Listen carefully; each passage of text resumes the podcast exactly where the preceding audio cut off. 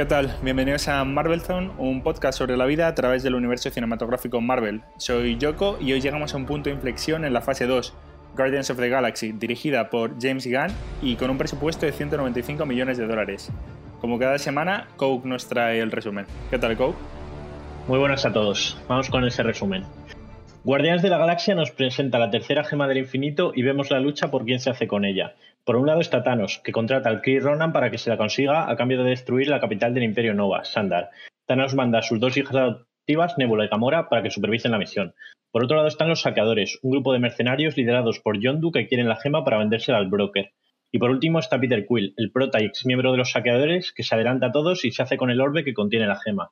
Cuando va a vendérsela al broker, se enzarza en una pelea con Gamora, el hombre árbol Groot y el mapache mutante Rocket y acaban los cuatro detenidos y enviados a Killing, una cárcel de máxima seguridad. Tras una fuga un poco aparatosa en la que se une al grupo Drax, consiguen escapar y se dirigen a la guarida del coleccionista, con quien Gamora había palabrado la venta del orbe por un pastizal.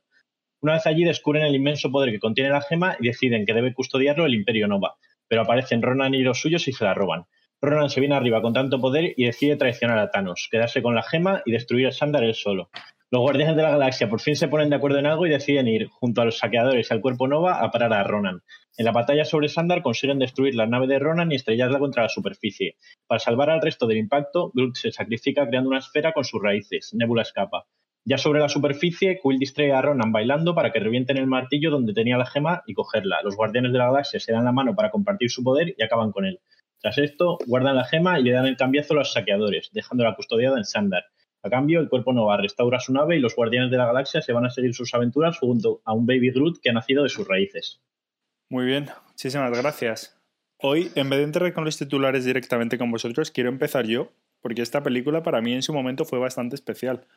Yo esta la vi en, la vi en Nueva York y me flipó. O sea, fue una peli no había visto ninguna de Marvel, creo, y me, me encantó.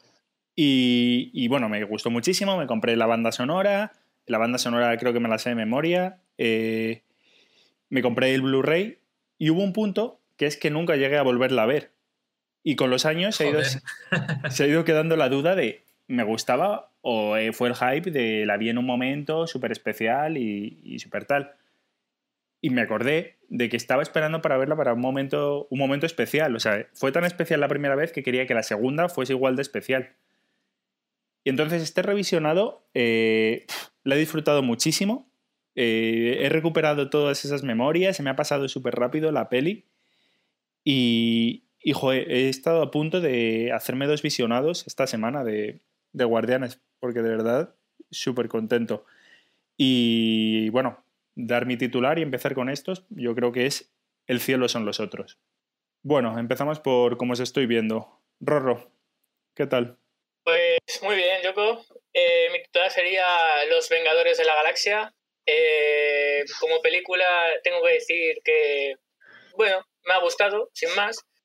Me ha parecido un poco, no sé, audiovisualmente y demás, me ha parecido muy buena la peli, pero tampoco me ha parecido nada del otro mundo. Eh, aquí vemos como los, por ejemplo, los chistes sí que me han hecho gracia y se hacen en su justa medida no como pues veníamos de pelis de Thor, por ejemplo, que ahí me parecían muy mal los chistes y la comedia que hacían, aquí me pareció bastante buena. Y me vuelve a pasar que el malo eh, me parece absurdo, pero bueno, por lo demás me parece una película buena. Villaca. Hombre, el poder de la amistad. Total. claro, no hay, no hay dudas. Eh, yo, la verdad que en su momento la vi en el cine y me gustó mucho. Buen recuerdo. Y esta vez me ha gustado, pero yo creo que no tanto. y la vi sin tener ni puta idea del universo Marvel, no, sabía ni que tenía conexión con las otras películas, o sea, pero es verdad que me gustó mucho y, hombre, me ha gustado porque, pues eso, la banda sonora está a tope, ¿no? Y, y tal, pero yo no sé si, mm, claro, a lo mejor ya la tenía como un poco idealizada, pero, ¿sabes? Con un recuerdo que, pero vamos, sí me ha gustado, pero un poquito ahí le ha faltado de punch, yo creo. Coke. Los Vengadores mal. Eh, no lo digo en el mal sentido, ¿eh? Eh, simplemente me parece otro grupo de salvamundos que, que bueno, eh, un poco menos correctos, digamos, más, más salvajes, no sé cómo decirlo.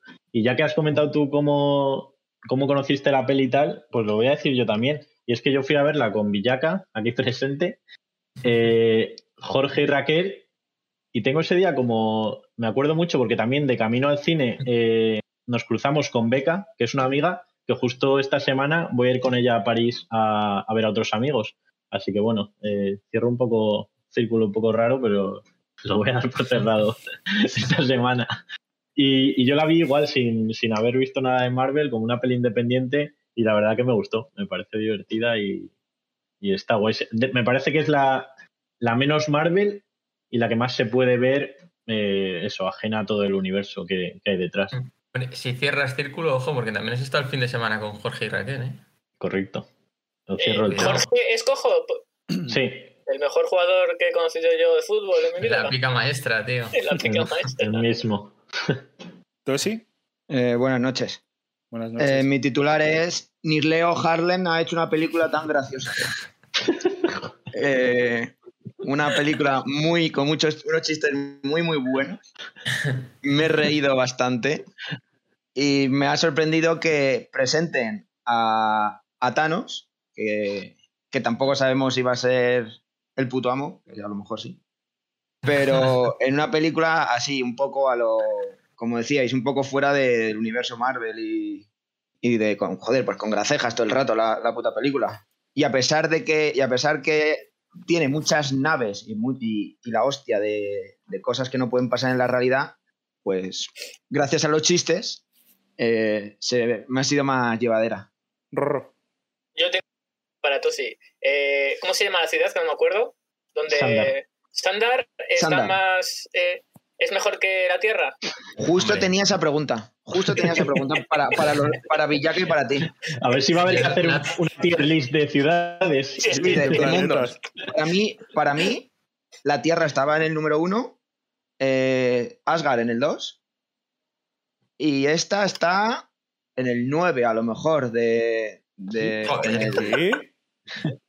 ¿Esta? ¿Pero qué dices? Pero si esta, esta tiene naves modernas, coño, que se unen en una red ahí. Bueno, es de locos esta. ya. Eh, Que, se unen en una red que no hace nada. No, Hombre, hombre. parar un, un tronchazo de nave que viene. Pero si salen naves de, de esa, de esa nave gigante, salen, siguen saliendo naves y naves y naves. Y, y tiene, ¿sabes quién llega? Tiene que llegar los Guardianes de la Galaxia a salvarle, que no son capaces ellos mismos de, de salvar a, a, su propia, a su propia tierra. Entiendo que quieren paralizarla porque como, como explote la, nave, como llega a esta, eh, destruye toda la ciudad. Entonces lo que quieren evitar es eso. O sea, Claro. yo como Pero me, que- es que no lo defensa consiguen. lo veo no- bien. pero que no es gracias a ellos. Hombre, pero porque Eso les es revientan las naves. O sea, porque hay Exacto, más naves. exacto, exacto. Les revientan las naves. Ahí está la respuesta de que es una puta mierda el Ministerio de Defensa de, de Sadar o como se llama. Sandar. el- Pero Quiere chico, decir que hay una piedra de infinito de por medio. Es como, o sea, que no es cualquier arma. Que, que necesitan, a, que necesitan a, a extranjeros de, para que les salven. Inmigrantes. a inmigrantes. que, que es que ni, ni Asgard eso, Y, pero y en encima serio. inmi- inmigrantes de la tierra. Sí, exacto. Emigrantes de la Tierra. Y lo otro, que no, la, la cárcel de máxima seguridad también es en, ahí, en, esa, en ese planeta. No, No. No, Eh, ¿Dónde está? está, por en medio del espacio. sí. Ah, vale, vale. Ya, ya me iba a meter también con ellos, porque siempre que hay una cárcel de, de, de máxima seguridad, siempre se escapan. Eh, ahí estoy de acuerdo, ¿eh? La, la cárcel de máxima seguridad es floja porque cogen En un aparato y se la han cargado ya, ¿sabes? Y en Asgard igual. En Asgard se escapan. Que, no nos digan que es de máxima seguridad, que nos digan que es de una seguridad moder- moder- moderada. Hombre, Sí, pero incluso te diré, o sea, en Asgard, en Asgard, eh, o sea, hay- eh, es que aquí se escapan muy fácilmente. de- En Asgard de un puñetazo. ¿sabes? En, en Asgard de un puñetazo a la, a la, a la celda. Pero Bueno, un aquí- puñetazo de un tío que se había eh, metido, enchufado el. Bueno, bueno. Pero es Aquí Asgard, tienen tío. que Pero es. Es aquí eh, lo hacen con lo que tienen dentro de la cárcel. Ya, Y un mapache, ya. Eso es así. para mí. Sandar está Pero por de la decir, Tierra, ¿eh? de decir que, hay una es- que cuando se pone en la cárcel, la escena cuando quitan la, gra- eh, la, la gravedad, eh, todos los policías eh, o la seguridad que tiene ahí tira el arma. O sea, me pareció un poco. Sí, bueno, un poco eso es así. O sea, no sé en qué momento es eh, que tú, porque empiezas a flotar. Claro, se te cae el alma. o Ya no funciona, no tiene sentido guardar el alma, tío. bueno, a ver, eso tampoco no lo sé. No sé qué armas son para que. El que no haya gravedad, si tú disparas un proyectil, eso sigue su. su La bala tiene su propia gravedad, ¿no? Nada, tío, porque necesita mecha eso, explotar y sin... No, pero son como naves espaciales, ¿no? Sí, O sea, usarán no- el mismo no mecanismo. Si en el espacio no hay gravedad y disparan, pues entiendo que en esa cárcel de máxima seguridad. Que puede ocurrir eso. Si tú, tiras, si tú tiras una bola eh, sin gravedad, la bola sigue su este. Me apuestas que no funcionan ya. Joder, Enrique, pero. Ya, yo creo que todo hace, yo creo que hace todo indicar que no funciona. No he, hecho, no he hecho el análisis físico, chicos. El próximo día lo traigo preparado como Rorro las leyes. A mí hay un punto con esta peli y es, eh, al final lo que decíais, ¿no? Eh, que los Guardianes de la Galaxia ni supa, nadie sabe quién son. Yo cuando la vi conocía, pero no había leído nada de ellos en mi vida. Y de repente funcionan súper bien, ¿no? De repente tuvieron mucho éxito y engancharon a mucha gente. Pero yo creo que es precisamente por lo que la habéis dicho tanto tú como Coke, porque no se asocia a Marvel. Entonces, Sí. crees que no, pues mucha gente pues va a ver esa película si, si sin esa encima- connotación. Es como irreverente, eh, algo así de muy de humor, muy... Claro. tal.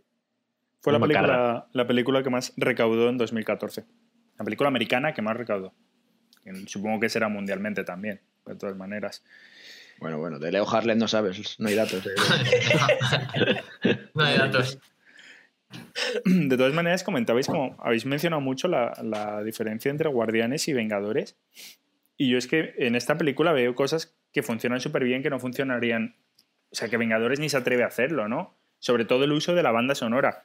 La película en realidad nos enseña como muchísimas imágenes duras. Si tú las imágenes, la de cuando le metes en la cárcel, no le pones la canción de Hook on a Feeling y le pones una canción como dura, esa escena emocionalmente te, te, te impacta. Pero es que toda Sí, la bueno. película al final están utilizando los chistes, están utilizando la música para darte un mensaje alegre frente a la dureza. Y me parece que eso los Vengadores, por ejemplo, no se atreven a hacerlo. Es que veo muchos... Bueno, va- es más seria, ¿no? Mm, pero está peor llevada, por ejemplo. O sea, tampoco llega a ser tan emotiva, diría. Pero es que aquí, aquí la dureza de, de la, de la película no, no, da, no dan opción a que se reproduzca más, porque en cualquier momento te meten una coña de, de cualquier cosa. Claro, pero es exactamente Sí. lo que están haciendo, quitarle peso todo el rato. Incluso cuando da el orbe y se cae, ¿sabes? Pero en los Vengadores también ocurre eso. La única película que he visto que igual eso no- ese recurso no utilizan es la de Soldado de Invierno.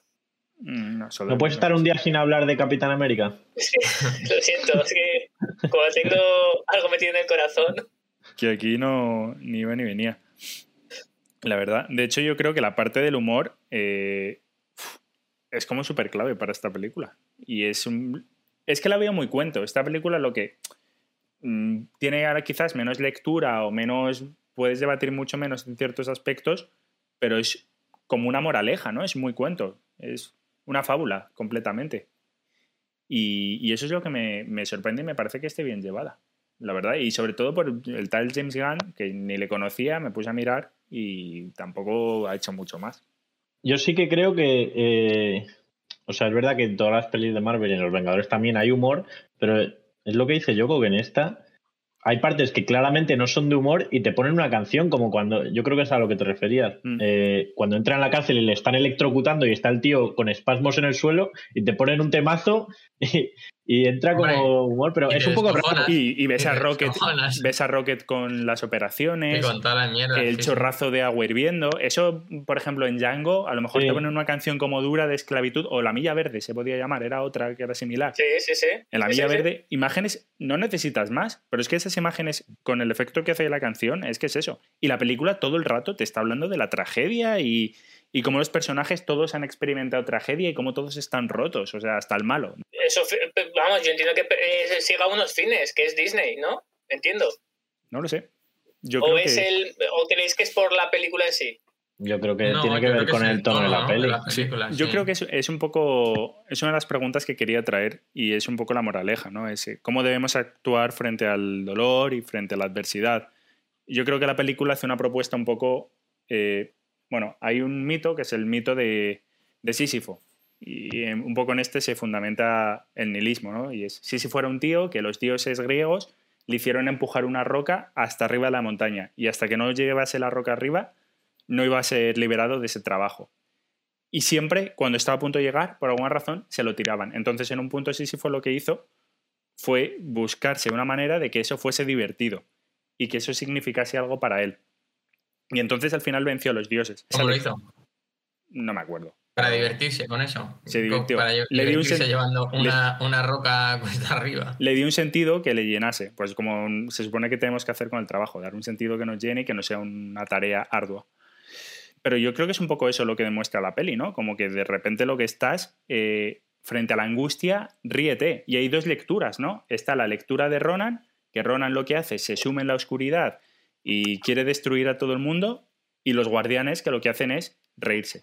Yo creo que claramente no, o sea, el, en la práctica me parece un buen método para enfrentar, pues eso, la pérdida o los momentos difíciles o una rutina incómoda, lo que sea, el llevarlo con humor, el sacar lo bueno, etcétera. Pero yo creo que simplemente esta gente eh, no sabe gestionar sus emociones ni nada. En plan, tiran para adelante como unos psicópatas haciendo bromas, pero no sé, al final se van viendo momentos en los que eso, el, el- el Rocket eh, está como traumatizadísimo con su, bueno, con su vida en general, con lo que es él, y sale cuando se emborracha.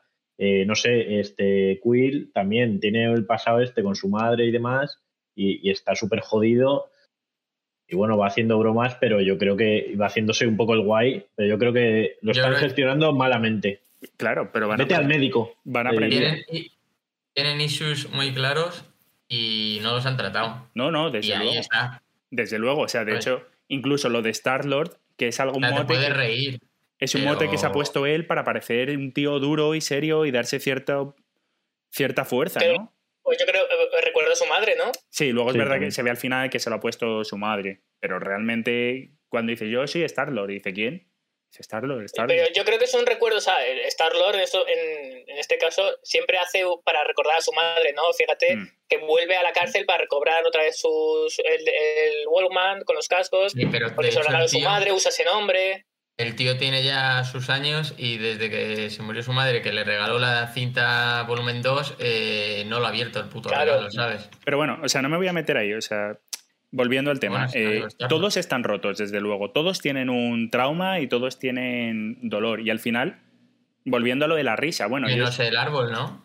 El árbol, ¿qué claro, le pasa? Groot se sí, bueno, Groot, sabemos su vida, ¿no? Groot también se ve Groot. que de Claro, repente eso, pega un, un crecimiento. O sea, al final lo que les salva, en vez de hundi- hundirse en la venganza y en la oscuridad y en como está Ronan, lo que hacen es eh, unirse. Y lo que te demuestra Claro. es como que el conjunto, la amistad, es lo que te va a salvar de, de tu tragedia. Y por eso hay risa. Claro. Porque la amistad se asocia con la risa. O sea, no creo que sea un tema de no es Disney y por esto han puesto música y lo han hecho divertido. No, no, creo que de verdad la película te muestra hay dolor en, la- en el mundo y lo que te salva del dolor es, son tus amigos. Claro, pero a lo mejor a Ronan nadie le ha dicho, oye tío, ¿qué te pasa? Estamos aquí, cuéntanos, eh, ábrete. Y, De- y entonces no hubiera eh, liado toda la que ha liado.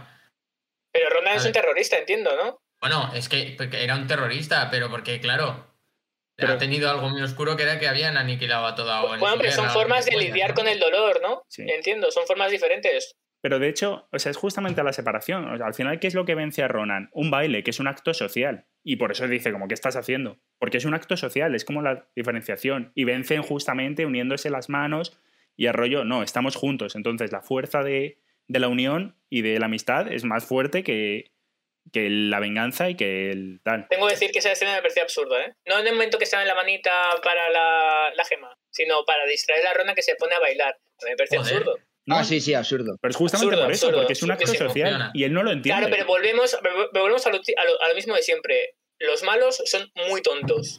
Sí. Y, y eso de la amistad, ¿cu- ¿cuánto tiempo llevan conociéndose los, los guardianes de la galaxia? Bueno, Un pero es que mes. justamente encuentran en, Bueno. en el otro. Es que esta es la diferencia. Joder, mira estoy- lo que han vivido. Bueno, pero la amistad, Sí. hay poca. No, pero es una amistad en la que se No. encuentran. eh, Porque han tenido que confiar los unos en los otros para, para seguir avanzando. Mm. Entonces, al final han, han generado una confianza mutua muy grande. volviendo a lo de Ronan Rorro, yo creo que es justamente eso. Al final, Ronan es un tío con el que nadie quiere socializar porque está loco y se baña en sangre. Y los guardianes al final tienen isus, pero se juntan entre ellos. Que se junten me parece muy bien, pero la forma que tienen de derrotarle, que es eh, distrayéndole para, para lanzarle el misil que hace Rocket, a mí me parece absurdo porque deja ver un malo muy tonto, o sea, muy que se distrae, o sea, va, justamente va a acabar con ellos y, y, se distrae por un baile. A mí ese recurso me pareció absurdo.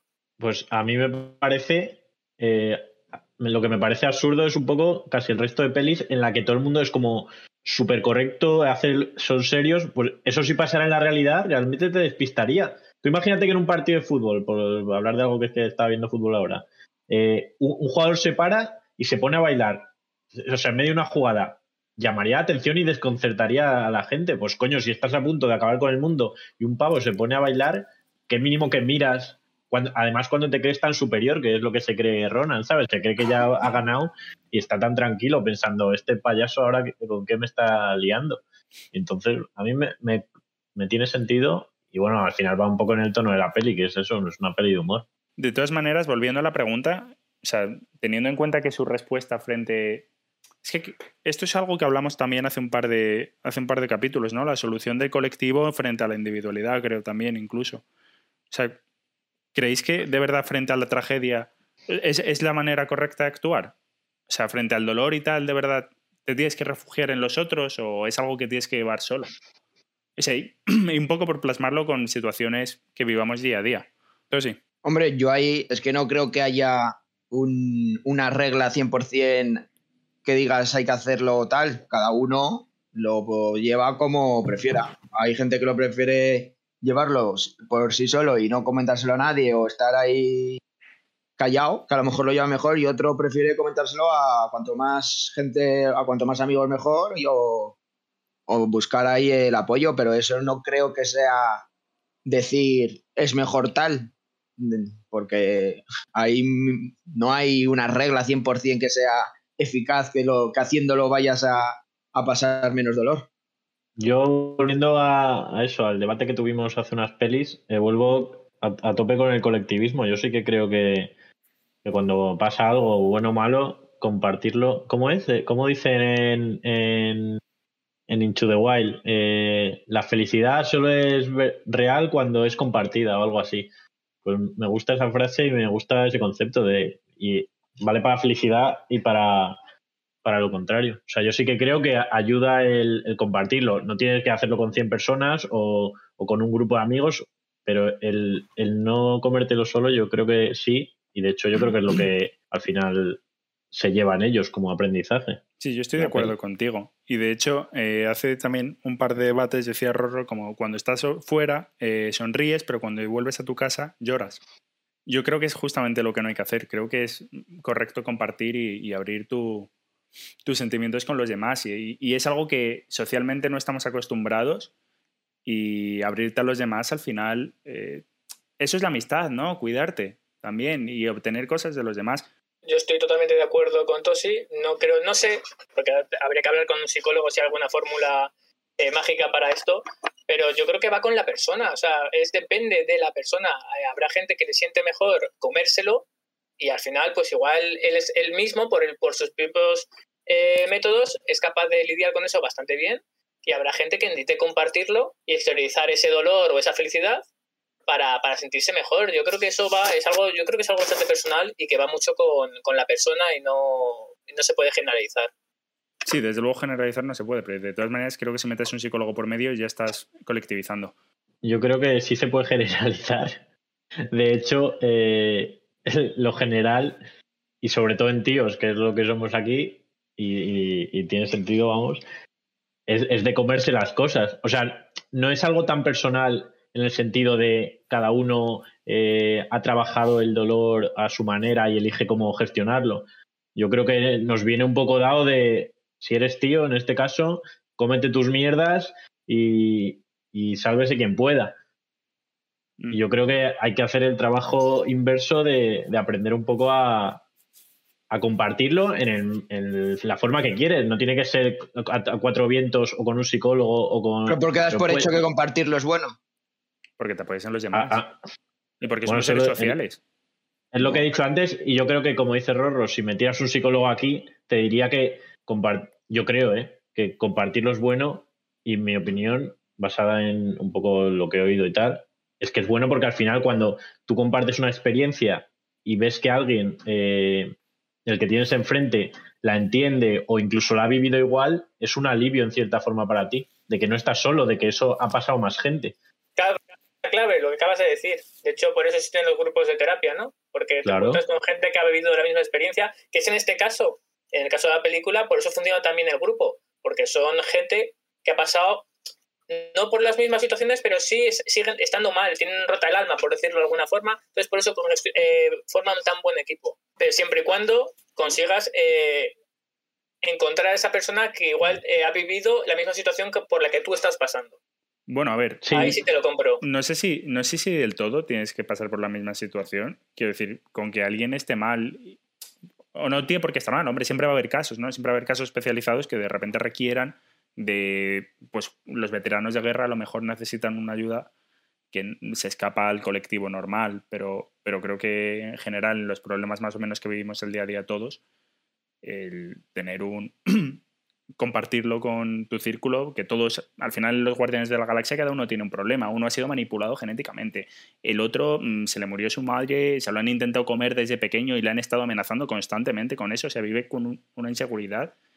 Eh, la otra mm, eh, le mataron a su familia, cada uno una historia, pero al final todos encuentran en el otro ese apoyo. Villaca. Em, yo estoy de acuerdo con Coke. Eh, o sea, yo creo que mm, tenemos muy visto el este como de. Al final, no. Sino por, por todo lo que tenemos alrededor, ¿no? Como de que exteriorizar tus sentimientos o tal está mal. Y. O sea, yo, por ejemplo, me considero que soy una persona que no exteriorizo ni cuento tampoco muchas cosas. Y aún así llevo las cosas medianamente bien. Pero es cierto que creo que es mucho más sano y al final es mucho mejor que no se trata de eh, coger e ir diciéndole a todo el mundo, mira, estoy súper jodido, mira tal, no, hay gente y gente, te quiero decir, pero que tus amigos están para algo y están para apoyarte. Y no hace falta que hayan pasado por lo mismo para que... mm, es que no se trata, a lo mejor ni, no tienen ni que entenderte. Mm. Simplemente es que estén ahí y que sean un apoyo. Y parece que no, pero al final luego eso mm, es mucho, pues es, al final son un apoyo. Eh, tú quizás no te solucione nada, eh, pero pues aunque sea, sea solamente para desahogarte o para lo que sea, eh, considero que es mucho más sano. Pero Villaca, ¿tú no lo cuentas porque no has querido o porque socialmente te han educado así o porque ves que contarlo te hace sentir inferior o... No, no, no, no se trata de ser inferior, pero que tú al final, ni que yo haya querido o dejado de querer, eh, pero que tú aunque no te des cuenta, o sea, yo no lo cuento porque, porque soy así, pero Vale. es que el que sea así, eh, a lo mejor viene dado por muchas circunstancias.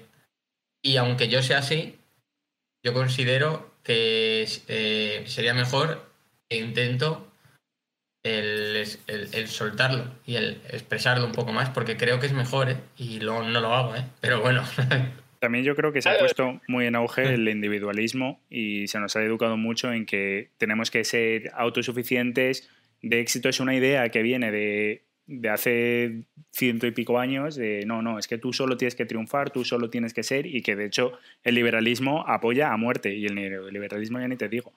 Y, y en realidad la colectividad es lo que es el fundamento de todo. Perdona, Coke, que te he pisado. No, yo era una puntualización a lo que decía Rorro, de que, o sea, yo creo que estaba un poco de acuerdo en eso, de que encuentra a alguien para compartir tu dolor, pues eso, como ha- habla de grupos de apoyo que hayan pasado por la misma experiencia.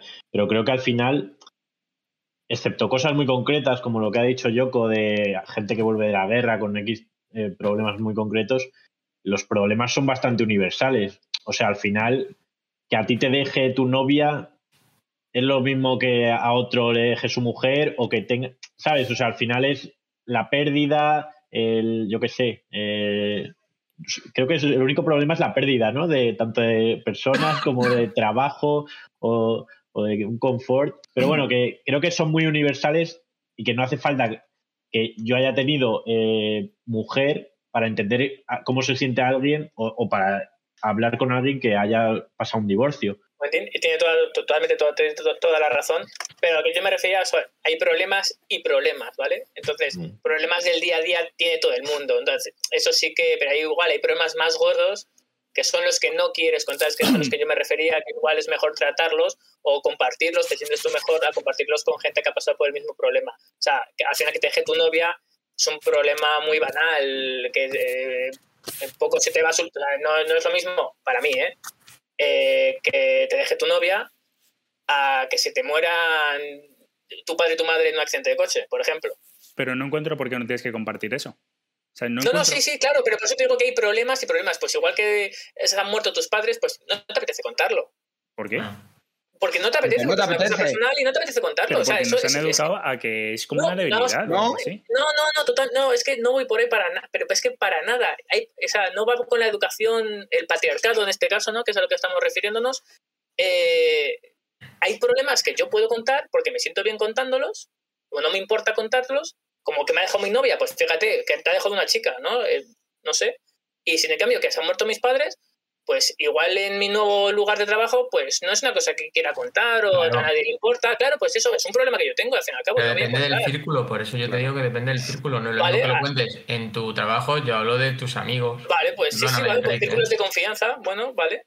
Yo creo que sí hay que compartirlo. O sea, es verdad que tampoco hay que ir a las cuatro vientos gritando tengo un problema, pero al final para eso están los amigos. Tampoco hay que aislarse en la soledad. Y la amistad justamente trata un poco de eso, ¿no? De, apoyarnos y, y arroparnos entre todos. Y, y, tampoco creo que tengas que entender exactamente por lo que está viviendo. O sea, si alguien vive un divorcio, yo no sé si lo que necesita es que le necesita compañía y a lo mejor necesita un apoyo y no sentirse, no sé exactamente el qué, pero me necesita. Y eso es importante, desde luego. Coke.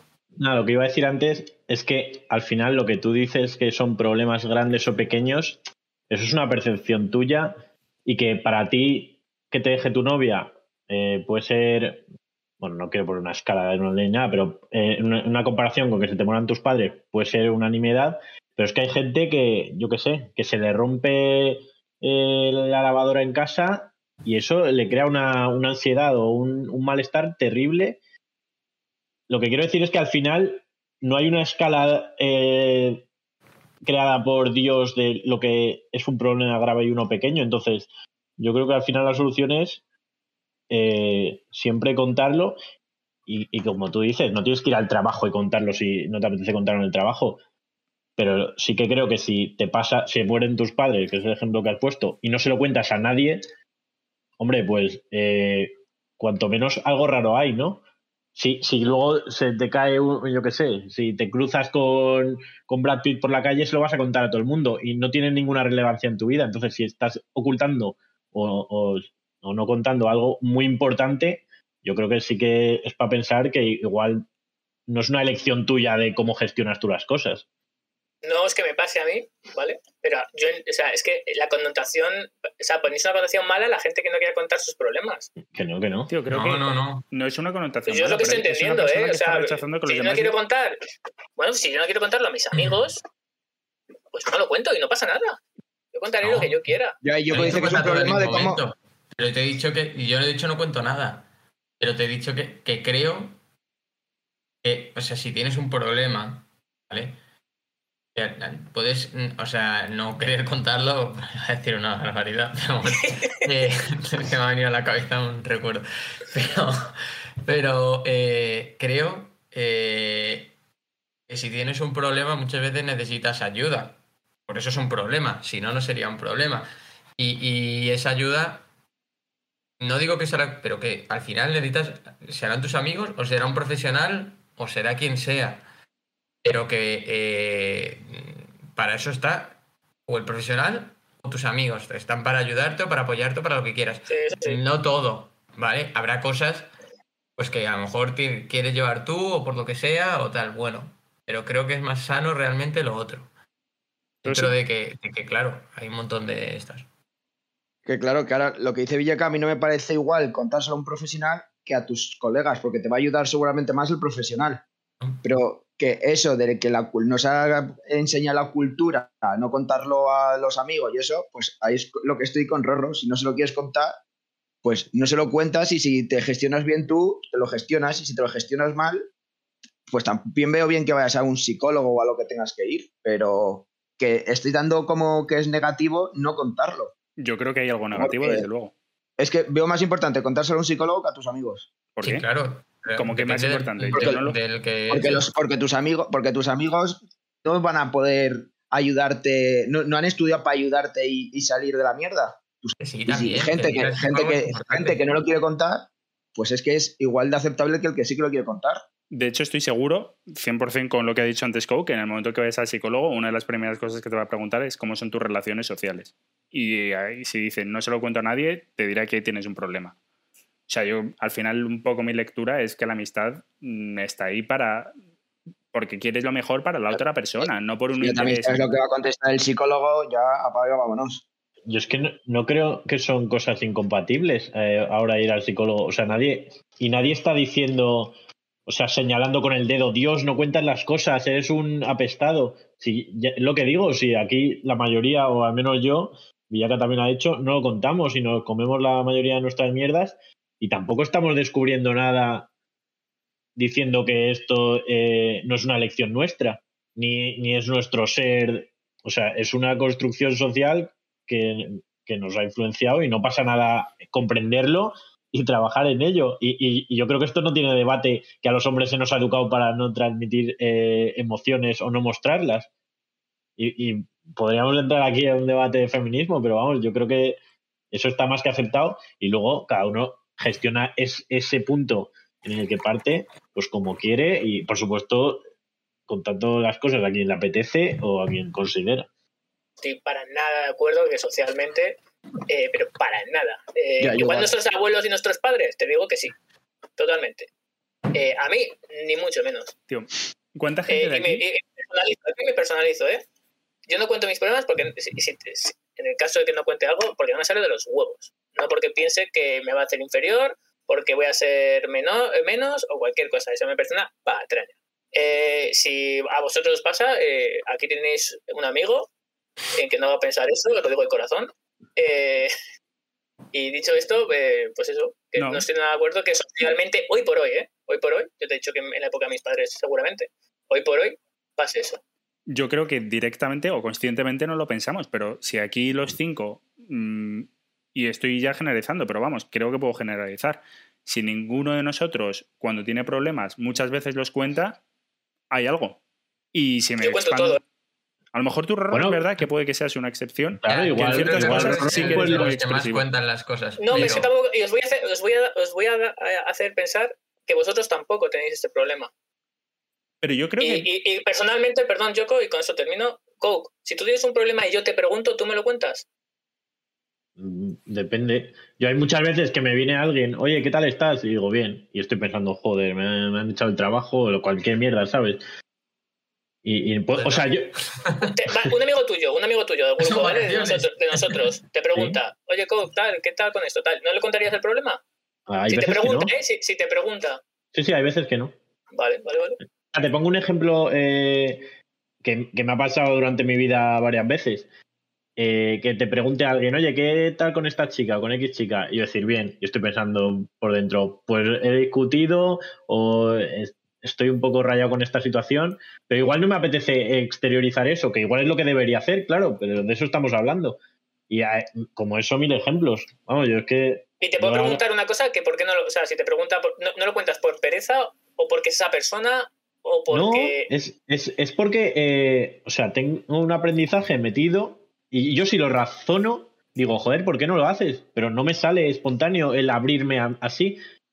Me, me sale comerme mis cosas yo solo. Entonces, por eso creo que es un trabajo que estoy haciendo y, y llevo un tiempo que soy consciente de que esto pasa y, y sin más, pero vamos, yo es que tampoco me parece que estuviéramos descubriendo nada loquísimo. No, no, no, pero joder, a mí me resulta chocante, cuanto menos, que, ah, joder, no te digo una persona que, que no tengas confianza, pero una persona que tengas confianza y demás y te pregunta, no sé, yo sí... Mira, mira, te voy a decir una cosa muy clara. ¿Cuántas veces eh, me has oído a mí decirte que estoy mal en, en tu vida? ¿Cuántas veces? Ninguna, ninguna. Y- y- no, no es un poco raro. Sí, sí, sí, pero es que. Entonces es a- culpa de la sociedad. No, no, no, no voy a hacer ejemplo. Cuando yo te pregunto sobre ciertas cosas, tú me has hablado sin ningún problema. Bueno, pero que igual algunas cosas sí, que tampoco Claro, es algo general que no hable de nada con nadie. Claro, Pero- por eso te digo, o sea, que, que sí considero que, que si te preguntan o cualquier cosa, sí que puedes exteriorizar esos sentimientos. A ver, que, que sí, que tampoco es que sea un búnker que no habla de nada, pero que igual hay cosas que hablo, otras que tú percibes que te he contestado normal, igual me estoy callando cosas. Sí, sí, pero, claro. pero claro, pero yo No, entiendo que eso incluso- entra, entra dentro de la reserva de la, pues ya de cada persona, ¿no? Pues De- yo- Pues yo es- creo que eso es algo que para mí no quiero que forme parte de mi personalidad y yo intento deshacerme de eso, de por qué si me pasa algo no lo cuento. O sea, bien, yo- sí, sí, me parece muy correcto y muy bien. no está. Por cerrar un poco esta parte y respondiendo a todo sí que ha preguntado antes si esto era culpa de la sociedad, yo creo que es tanto culpa de la sociedad como del individuo. Yo creo que la respuesta de la película, de que al final, eh, bueno, simplemente por resumir la, la película, no voy a dar ni mi respuesta, pero están alineadas. La película cuando acaba, acaba con Groot, que dice como We are Groot, que es- y, y se sacrifica por los demás, ¿no? Y creo que ese es un poco el reflejo de lo que es la amistad. La amistad es autosacrificarse por el otro y querer al otro por lo que es, no por lo que te pueda dar. De hecho, aquí enlazo con la siguiente pregunta, que es ¿cómo veis la comparación de la, de la amistad con los Vengadores, entre los Vengadores y entre los Guardianes de la Galaxia? Los Guardianes de la Galaxia empiezan una amistad porque cada uno tiene interés en algo que le puede aportar el otro, que si riqueza, que si no sé qué, que si liberarse de Thanos o lo que sea, pero al final acaban eso, sacrificándose por el otro y apoyándose en el otro. Y, es- y por eso es amistad. Y mientras tanto los Vengadores mm, están juntos y son amigos porque, porque tienen interés en un fin común. Ahora, es verdad que en Iron Man 3, justamente Tony está contándole a Bruce sus problemas. ¿Coke? Para mí los Vengadores no son amigos, eh, son compañeros de trabajo, por decirlo así. Sí. Y iba a decir lo que tú dices, se ven atisbos de algunas relaciones, como es la de Iron Man con, con Bruce Banner, vamos, Tony Stark con Bruce Banner, o Natasha con Capitán América en la última, o Natasha con, con Hawkeye. Pero en ningún momento, más allá de eso, son amigos, son como gente pues, válidas para una acción en concreto y ya está. En cambio, lo- los Guardianes de la Galaxia se ve que son gente, digamos, muy necesitada emocionalmente, o como lo quiero decir, muy dañada en la vida. Y eso, empiezan como por puro interés económico y tal, pero a la mínima que ven un resquicio de esto, ya se llaman amigos y se aferran a eso porque, no sé, porque realmente se necesitan y, y buscan ese algo, no sé, de- que les complemente. Totalmente en línea con lo que dice Coke, ¿no? O sea, es decir, en Guardianes de la Galaxia eh, tú ves un grupo de personas que al final se juntan por un interés, como es lo normal. Eh, a- Tú cuando haces amigos de pequeño o ahora o tal, pues vas a jugar un partido de fútbol y al final tal. Y a través de una serie de hechos en la que van eh, viéndose a confiar unos en los otros y demás, es en lo que forjan una amistad, de verdad. Los Vengadores, al final lo que tienes es eso, como una serie de, lo que ha dicho, como si fueran eh, compañeros de trabajo, eh, de los que por lo menos de momento, es verdad que van surgiendo algunas de estas y tal, pero de momento lo que es es, eh, eh, hay este trabajo, pues vamos, lo hacemos y hasta luego. Claro, por el tipo de trabajo que es y tal, al final van confiando los unos en los otros, pero todavía no se ha generado esa relación de amistad, o sea, es como compañeros de trabajo. Estoy totalmente de acuerdo con los, lo que habéis dicho de los Vengadores, pero en cuanto a Guardianes, yo no tengo tan claro que sean todavía amigos. Eh, que Groot se sacrifique, no, a mí no me dice nada. Eh, vemos, mm, hay ejemplos en, en el mundo un real. tía, ¿eh? No, pero hay, hay ejemplos en el mundo como- real que como una persona se sacrifica para salvar la vida de otra persona. O sea, que ha pasado.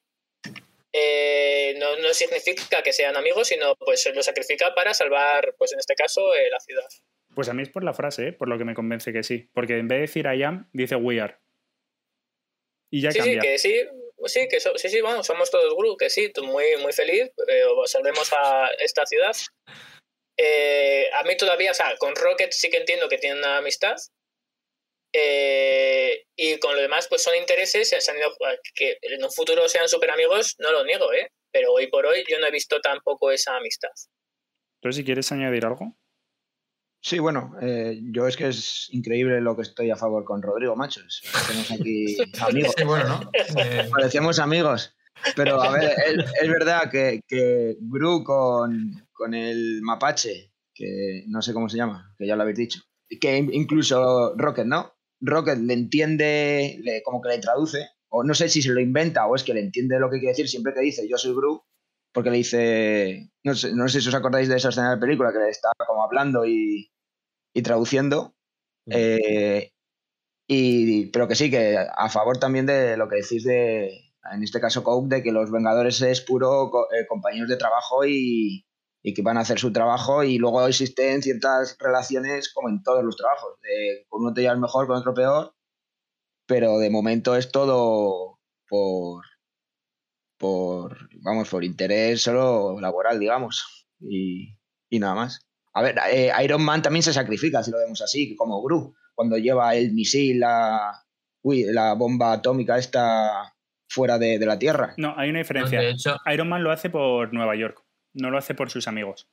Pues también. más, pues más tampoco, tampoco sé por qué lo hace. Por defender a sus amigos. Hace un. O por, o por salvar la ciudad. Que va a Yo soy por salvar la ciudad. Todos sí. somos Gru. Groot al final Pues- lo que hace es Groot volver a sus amigos colegas. y salva a sus amigos. La nave se estrella. Y ahí Claro, está pero, punto. vamos, claro, que los salva y les da una oportunidad para poder seguir luchando. Bueno, eso también, pero ellos se piensan de hecho que el otro está mu- muerto. Le habían metido el tiro ese, ¿no? Algo le habían hecho y ya se piensan que se han cargado. Ah, no, le da a Rocket con la nave. Que Sí. hace el butrón. Sí. A ver, o sea, que es un cuento. O sea, vuelvo al punto del principio. Es un cuento y la lectura es. Esto es la moraleja. Y al final la amistad es lo que te salva. Para mí es un poco eso. Y por eso son amigos de verdad. Lo que te diferencia es los amigos se sacrifican y tienen un amor desinteresado, los otros son compañeros de trabajo.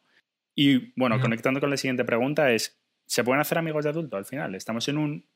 O sea, sí que estamos viendo escenarios ¿no? que vemos en la vida real. Vas al trabajo y te juntas con gente, pero ¿hasta qué punto son compañeros de trabajo? ¿Hasta qué punto puedes hacer amigos? ¿Hasta qué punto los amigos vienen dados? ¿Rorro? Totalmente de acuerdo con que un adulto puede hacer eh, amistades y amistades, eh, pero mucho más fuertes que de niño, ¿eh? pero sin ningún problema. O sea, yo no veo una, no sé, una, dis- una disonancia entre crear amistades de niño y a- amistades de adulto. Pero para nada. ¿Villaca? Eh, yo creo que sí. Eh, y no solo es, o sea, te quiero decir, al final las amistades, mm, igual que las amistades que tienes de, eh, pues de nosotros cuando éramos adolescentes o niños, no tienen por qué al final continuar todas las amistades, porque al final uno se separa, o, sea, te decir, no se separa, eh, llevas caminos distintos o luego mm, cosas diferentes, lo que es la vida al final, pues al final, igual que eso, ya sea en el trabajo o en donde sea, mm, puedes conectar con gente y terminar compartiendo cosas que te lleven a tener una amistad, eh, pues incluso al final para toda la vida, o no para toda la vida, pero sí de 10 años, muy profunda, y luego ya vuelves a separarte, o sea, ni todas las amistades son para toda la vida, ni las tienes que hacer todas cuando eres un chaval. ¿Coke? A mí es que este es un tema que me raya mazo y me sorprende que, o sea, yo obviamente entiendo la pregunta no como si es posible, en plan, físicamente claro que es posible, yo lo entiendo así, pero defendéis que sí se puede y sin embargo, eh, ¿vosotros habéis hecho amigos nuevos en los últimos, eh, yo qué sé, cinco años, diez años? Sí, Eh, ¿Sí? en la pues yo- universidad. Bueno, vale, yo hablo adultez, yo la entiendo como eso, después de has acabado los estudios y tal. En los Y- tres últimos ya- años, vamos a ser más precisos. Sí, yo precisamente eh, marco, digamos, el fin de eso, de la juventud, si quieres llamarlo, en la universidad. Y a partir de ahí, a mí es algo que sí me raya, porque he ido perdiendo amistades, eh, pues eso, porque vas por caminos diferentes, eh, gente que ya no es compatible, etcétera. Pero generar nuevas me parece eh, mazo difícil y que no veo en prácticamente nadie. Entonces, eh, es posible, obviamente que es posible, claro, pero yo creo que nadie está por esa labor, o, o casi nadie. No, eso es lo que yo veo. Yo creo que estoy un poco de acuerdo contigo. una pregunta. ¿en el lugar de trabajo tú no has hecho amigos? No, ¿Por qué no va? Villaca. no ni, cu- ni cuando iba. Yo, yo iba a trabajar. Eh, Al trabajo voy a Yo creo trabajar. que sí. Lo que pasa es que es verdad que. es verdad que eh, al final, cuando eres más pequeño, más tal, tu grupo. O, o tu grupo social o, o el círculo en el que te mueves es mucho más amplio, ¿no? Entonces, al final, si es más amplio, más posibilidades tienes, ¿no? Y ahora efectivamente, como tú dices, es más complicado porque realmente relacionas como con las amistades que ya tenías un poco y como mucho que conoces eh, a alguna persona suelta porque es amigo de X o Y o en el trabajo, ¿no? Entonces al final conoces mucha menos gente. Cuando eras más eh, joven, pues eh, que si el instituto, que si no sé qué, los amigos no sé cuánto, ibas a tal, a no sé qué, ahora te mueves menos. Pero eh, al final el este está ahí, en que conectes con alguien o con tal y, y, te lleves, pero sí es verdad que es más complicado. Yo considero que sí he hecho amistades en los últimos, no sé, X años. ¿Entonces sí? Eh, sí, yo voy por esa línea también, que es que no es imposible, como dice Coque, claro que si lo tomas literal no es imposible, pero a ver, si Coque da por partir de cuando acabas la universidad, cuando empiezas ya como a trabajar, digamos, a tu, en tu vida laboral, ahí ya tienes tu grupo hecho de amigos de, de todo, de toda la vida y, y formado. Que ahí todo lo que entre como nueva amistad o nuevas personas que conozcas, pues no sé si ya lo haces como, o no comparando, sino que ya no haces, digamos, planes o, cosas con esas personas porque ya las tienes con las que ya llevas toda la vida con ellas. Pero sí, a ver, si la pregunta es así, es que igual sí que es más difícil hacer en la vida adulta. Y si haces planes, o sea, ¿qué estamos considerando? Antes, perdona, Coke, y ahora vas tú. Pero quiero que respondas también a esto. O sea, ¿qué estamos considerando amigo? Joder. O sea, responde lo que ibas a, añadir lo que ibas a añadir y mete esto, porque a, lo mejor vale, tenemos sí, una sí. idea diferente de lo que es amigo ahora mismo y entonces estamos vale. dando respuestas. De lo que decía Villaca, de que cuando eres pequeño tienes más. tu círculo es más amplio, tu círculo de gente que conoces y tal es más amplio. Precisamente esa es mi, mi preocupación. De. Yo creo que no es que sea más amplio, es que ahora no lo buscamos. O sea, ¿qué te impide ahora a ti, eh, a, ti, vamos, a cualquiera, eh, igual que tenías un instituto y quedabas con esa gente, eh, coger a unos de trabajo, irte con ellos, luego apuntarte a fútbol, al gimnasio, a lo que te dé la gana, hacerte amigos ahí, eh, yo qué sé, meterte en el chat, meterte en Tinder, lo que quieras, hacer mil cosas, pero lo que, que veo realmente es que nadie hace eso, que llega un punto en que dice, bueno, como dice Tosi, mmm, cojo mi pack de amigos de la infancia y tiro con ellos un poco hasta, hasta cuanto dure. Y, y, respecto a qué es amigo para mí, pues yo entiendo, tampoco soy muy restrictivo en eso, pero pues alguien que, que sea compatible en tu momento actual de vida y que vea las cosas más o menos como tú y puedas compartir cosas con esa persona. Eh, sí, mi concepto de amistad iría por con quien yo me siento a gusto contando mis problemas, por ejemplo. Yo creo que consideraría, claro, sí, le consideraría eh, amigo eh, en mi caso, eh, hablo en mi caso, una persona que me sienta a gusto contándole mis, mis problemas mentales. Eh, fíjate, yo pongo, pues bueno, trabajo desde casa, pero Marta que va a la oficina, las grandes amigas de Marta, por ejemplo, eh, son de la, del trabajo, ¿eh? Él tiene su grupo de amigos de, pues, de la infancia, por así decirlo, pero tiene sus buenos amigos de irse de viajes y demás con, con compañeros de, del trabajo. Así que sí que es más difícil, pero no lo veo imposible. Y sí que estoy también de acuerdo con Cook en que, pues sí, yo creo que ya de adultos no buscamos esa ampliar nuestro círculo de amistad, ¿no? O sea, sí que pues tenemos pues la pirámide de Maslow, tenemos nuestro grupo de amigos, estamos, nos sentimos bien, no necesitamos esa necesidad de tener más amigos y tampoco lo buscamos. Sí, pero también es verdad que ese cúmulo, ese cúmulo, como lo queremos llamar, de amigos se va haciendo cada vez más pequeño porque cada uno se va por su camino, nada es para siempre. Pero porque no te hace falta igual tener más amigos. No, Estamos hablando de amigos, ¿eh? es que en el concepto de amigos bueno, es, que pues, creo, es, amigos. Ver, pues por eso que... estoy hablando, o sea, por eso pregunto el concepto, porque para mí no es lo mismo vosotros que gente del trabajo con la que me llevo bien y a lo mejor puedo salir claro. un día. Claro, yo creo que es, o sea, es diferente. A ver, hay amigos eh, que son amigos con los que tú te abres y tienes toda la confianza del mundo, y luego hay amigos, eh, pues eh, para echarte unas risas, para salir, para estar, para quedar, para hacer de todo, pero no a lo mejor llegar al, punto de confianza que tienes con otros amigos. Eh, necesitas, tiene que ser necesariamente desde pequeño ese amigo tal. No, para nada lo puedes generar ahora. De hecho, empezarás quedando con esa gente tal, llevándote bien y tal, y será cuando generes al final esa confianza. O sea, eso va así. O sea, no, tienes un amigo, pumba, de repente al que le cuentes todo. ¿No? Entonces, eh, no sé, yo por ejemplo con la gente del trabajo sí que salgo a tomar una cerveza o tal y me llevo de puta madre y demás. A lo mejor no tengo todavía la confianza mm, de contarles eh, mi vida íntima, pero quién sabe, pero me llevo bien con ellos, quedo a tomar un algo, a jugar al padre, no sé qué, pues mira, y luego es verdad que tampoco hago muchas más actividades porque no me apunto a fútbol, no me apunto a tal, salgo a correr que lo hago solo. Me podría apuntar a lo mejor a un grupo de correr, y a lo mejor ahí conoces también a gente. O sea, al final es verdad que tampoco vas buscando el abrirte, ¿no? El decir, me voy a apuntar no sé qué, a ver si hago amigos. Bueno, no, porque también es incómodo, ¿no? Un Hmm. poco también eh, eh, como el, el- el- abrirse, ¿no? A nuevos círculos y tal. También es verdad que según vas creciendo a lo mejor se te hace más incómodo. Yo creo que, yo creo que es posible Bueno. también eh, tener amigos. Y de hecho voy a volver a. Retomando el tema de en quién te apoyas, porque a mí es eso. Yo creo que un amigo de repente te da un- algo personal que no te da eh, un conocido. Voy a volver a Capitán América, el Soldado de Invierno, que al final la amistad que nace entre. Por lo que me creo la amistad entre Capitán América y, y Sam Wilson es por eso mismo, ¿no? Porque uno se encuentra en el otro y se apoya en el otro y encuentran algo que, que no tenían y se complementan. No es un tema solo de interés, no es un tema de mm, tú eres superpoderoso o tenemos que hacer esto, es un tema de tenemos algo que compartimos, que es que los dos hemos vivido una experiencia bélica y, nos llevamos bien y nos damos un cariño que no me da otro. Coke. Quiero acabar eh, diciendo, recopilando un poco lo que has dicho Rorro y Villaca.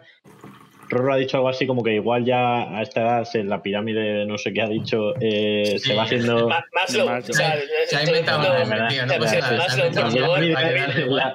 pirámide, de la amistad. Eh, y que igual ya, ya no necesitamos o tal, pues yo sí que considero, yo sí, como ha dicho Yoko también, para mí se me va haciendo mucho más pequeña la base, porque mm, de mis amigos, digamos, de los 20 años, de eso de hace 10, eh, los cuento con los dedos de las manos, cuando en ese entonces igual éramos un grupo de 10, 15 personas que tenía a mano cada día casi. Y, y, por cierto, a, a ti, Roro, por ejemplo, pues te he recuperado un poco con esto, con- porque yo contigo tampoco tenía mucha relación y con este No, pero, podcast. pero es lo que he hecho Villaca, la vida no se para por Claro. camino de tor- derroteros, pero no se pierde, o sea, no es A que dejes de ser amigos, ¿no?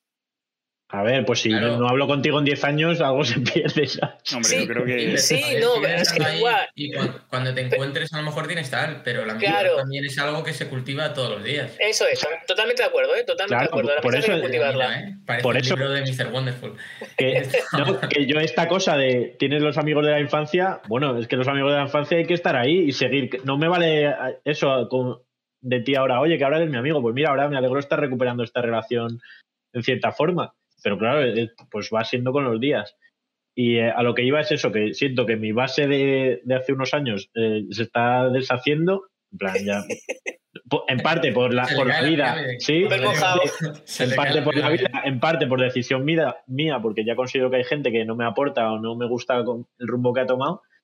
Y yo sí que necesito eh, seguir buscando eh, gente que se incorpore a mi vida y que me aporte cosas ahora en, en la, yo qué sé, en mi modo mental que estoy ahora, que es otro al que estaba en los 20. Y no te Entonces- impide nada, ¿no? Claro, no me lo impide un dios. No, no, no, no. Me refiero que no hay nada que, joder, que tú puedes seguir ampliando ese círculo de amistad. Bueno, y Claro, lo estoy intentando, pero no, sin ningún problema, ¿no? Porque si la mayoría de gente, como bien habéis dicho, eh, se conforma, entre comillas, con lo que ya tiene, la gente se vuelve, digamos, más arisca, se, se va a vivir solo, se va a vivir con su pareja, deja de hacer cosas en grupo, se vuelve menos social. Entonces, Mm.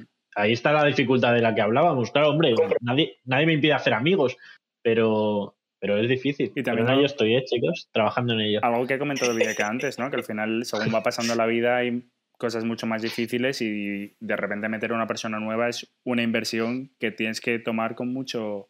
O sea, mucho quieres querer meter a una persona para meterla eh, a estas alturas.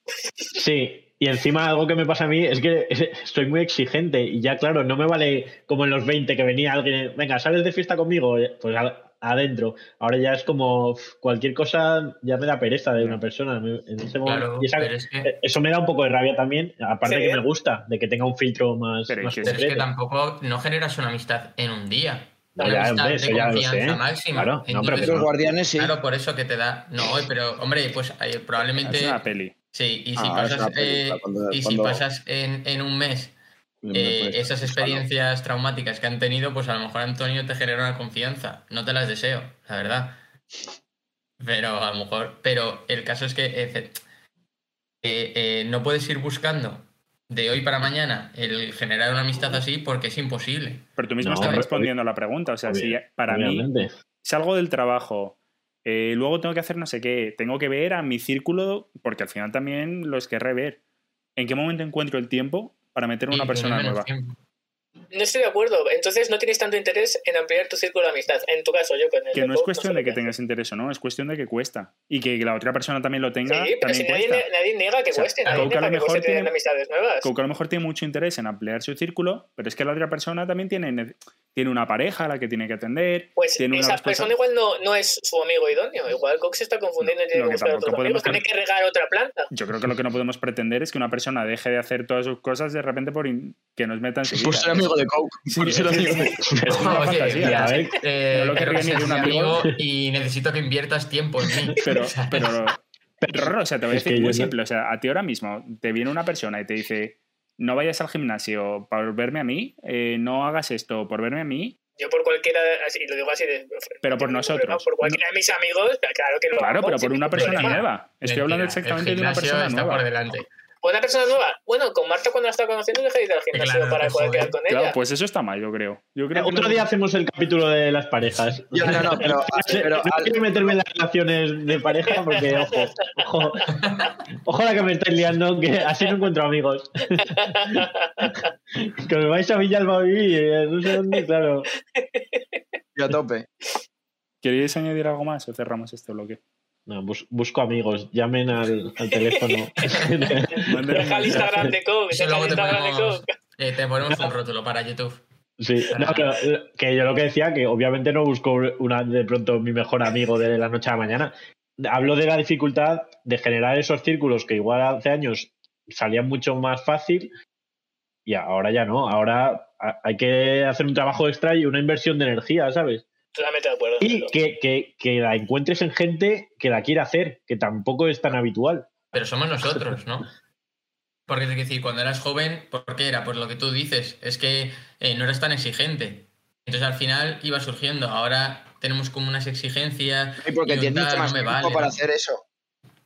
No sé, pero bueno. Yo, yo no tengo más o menos tiempo, eso no, no, no lo noto.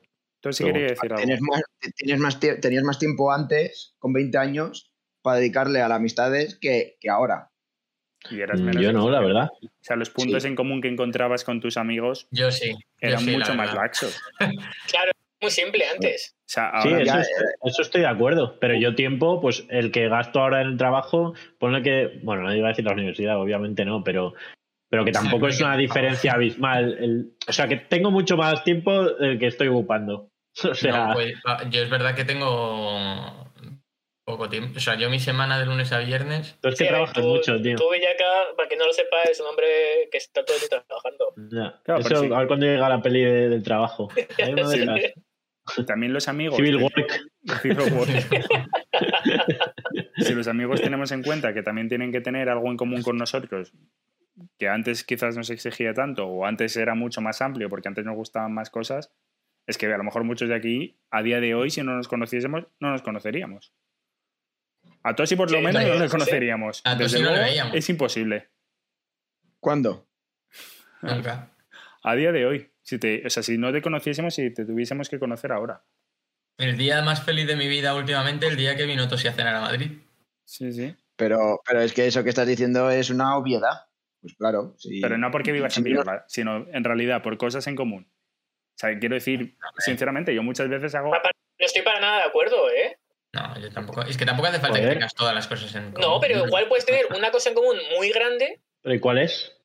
y tener con él. Joder, yo, pues yo con te has criado juntos. No, pero para nada, ¿Qué pero. es eso? No, yo con Tosi no me he criado. Yo a Tosi lo conocí con Bueno. 16 pero- años, ¿verdad? 17. Pero bueno, te has criado con 16 años, te has, Pero criando. son las vivencias que, tienes con esa persona y todo lo que crea Claro. la amistad, no solo cosas en común. Bueno, sí, Claro, macho, pero al final común, hemos- al cabo. Todo eso lo hemos vivido en un momento de infancia en el que somos mucho más laxos. Yo ahora no creo que... Sí, pero ahora, por ejemplo, eh, correr, por ejemplo, cosas que tenemos en común tú y yo. Yo corro desde hace cuatro años. Tú sí también. O sea, que esas, esas cosas son cosas que se van, se van cambiando y demás, y vas a. Oye, que tu, tu amistad, igual puedes dejar de tener esas cosas en común, pero se van añadiendo otras. Yo creo que no puedes definir... Forjas, forjas cosas sí es nuevas verdad. con esas amistades. No puedes buscar una amistad nueva ejemplificando la nuestra. Es imposible. De hecho, yo creo que con- entre nosotros hay muchas veces que muchas cosas no están para nada en común. Perdón. Obviedad tras obviedad, José Miguel. Que no es obviedad tras obviedad, ¿eh? Yo no creo que no. obviedad. A ver, que Sí. nos estamos perdiendo y no se entiende nada. No creo que sea obviedad tras obviedad. Creo que de hecho es algo muy característico nuestro y que se valora mucho. Eh, que con- seguramente tengas diferencias con la gente, pero tantas diferencias como tenemos entre cada uno de nosotros, uf, es muy difícil, ¿eh? Pero es que. mm, que entre nosotros me cinco. parece súper. O sea, al final es verdad que tú tienes amistades que tienen cosas en común y puntos de vista comunes a ti. Pero no puedes pretender, y además no es bueno que todo el mundo tenga el mismo punto de vista y tal. Es que al final entonces te estás creando una. Que no, no, no, para nada lo pretendo. Ya, si nadie pretende eso. Pero eh, O sea, que es lo normal, de hecho, que tus amigos tengan puntos de vista distintos y Pero- está bien. sí. Que tú vayas a hacer algo y te diga tu amigo, oye, tío, pues yo creo que esto no está bien, o creo que no tal.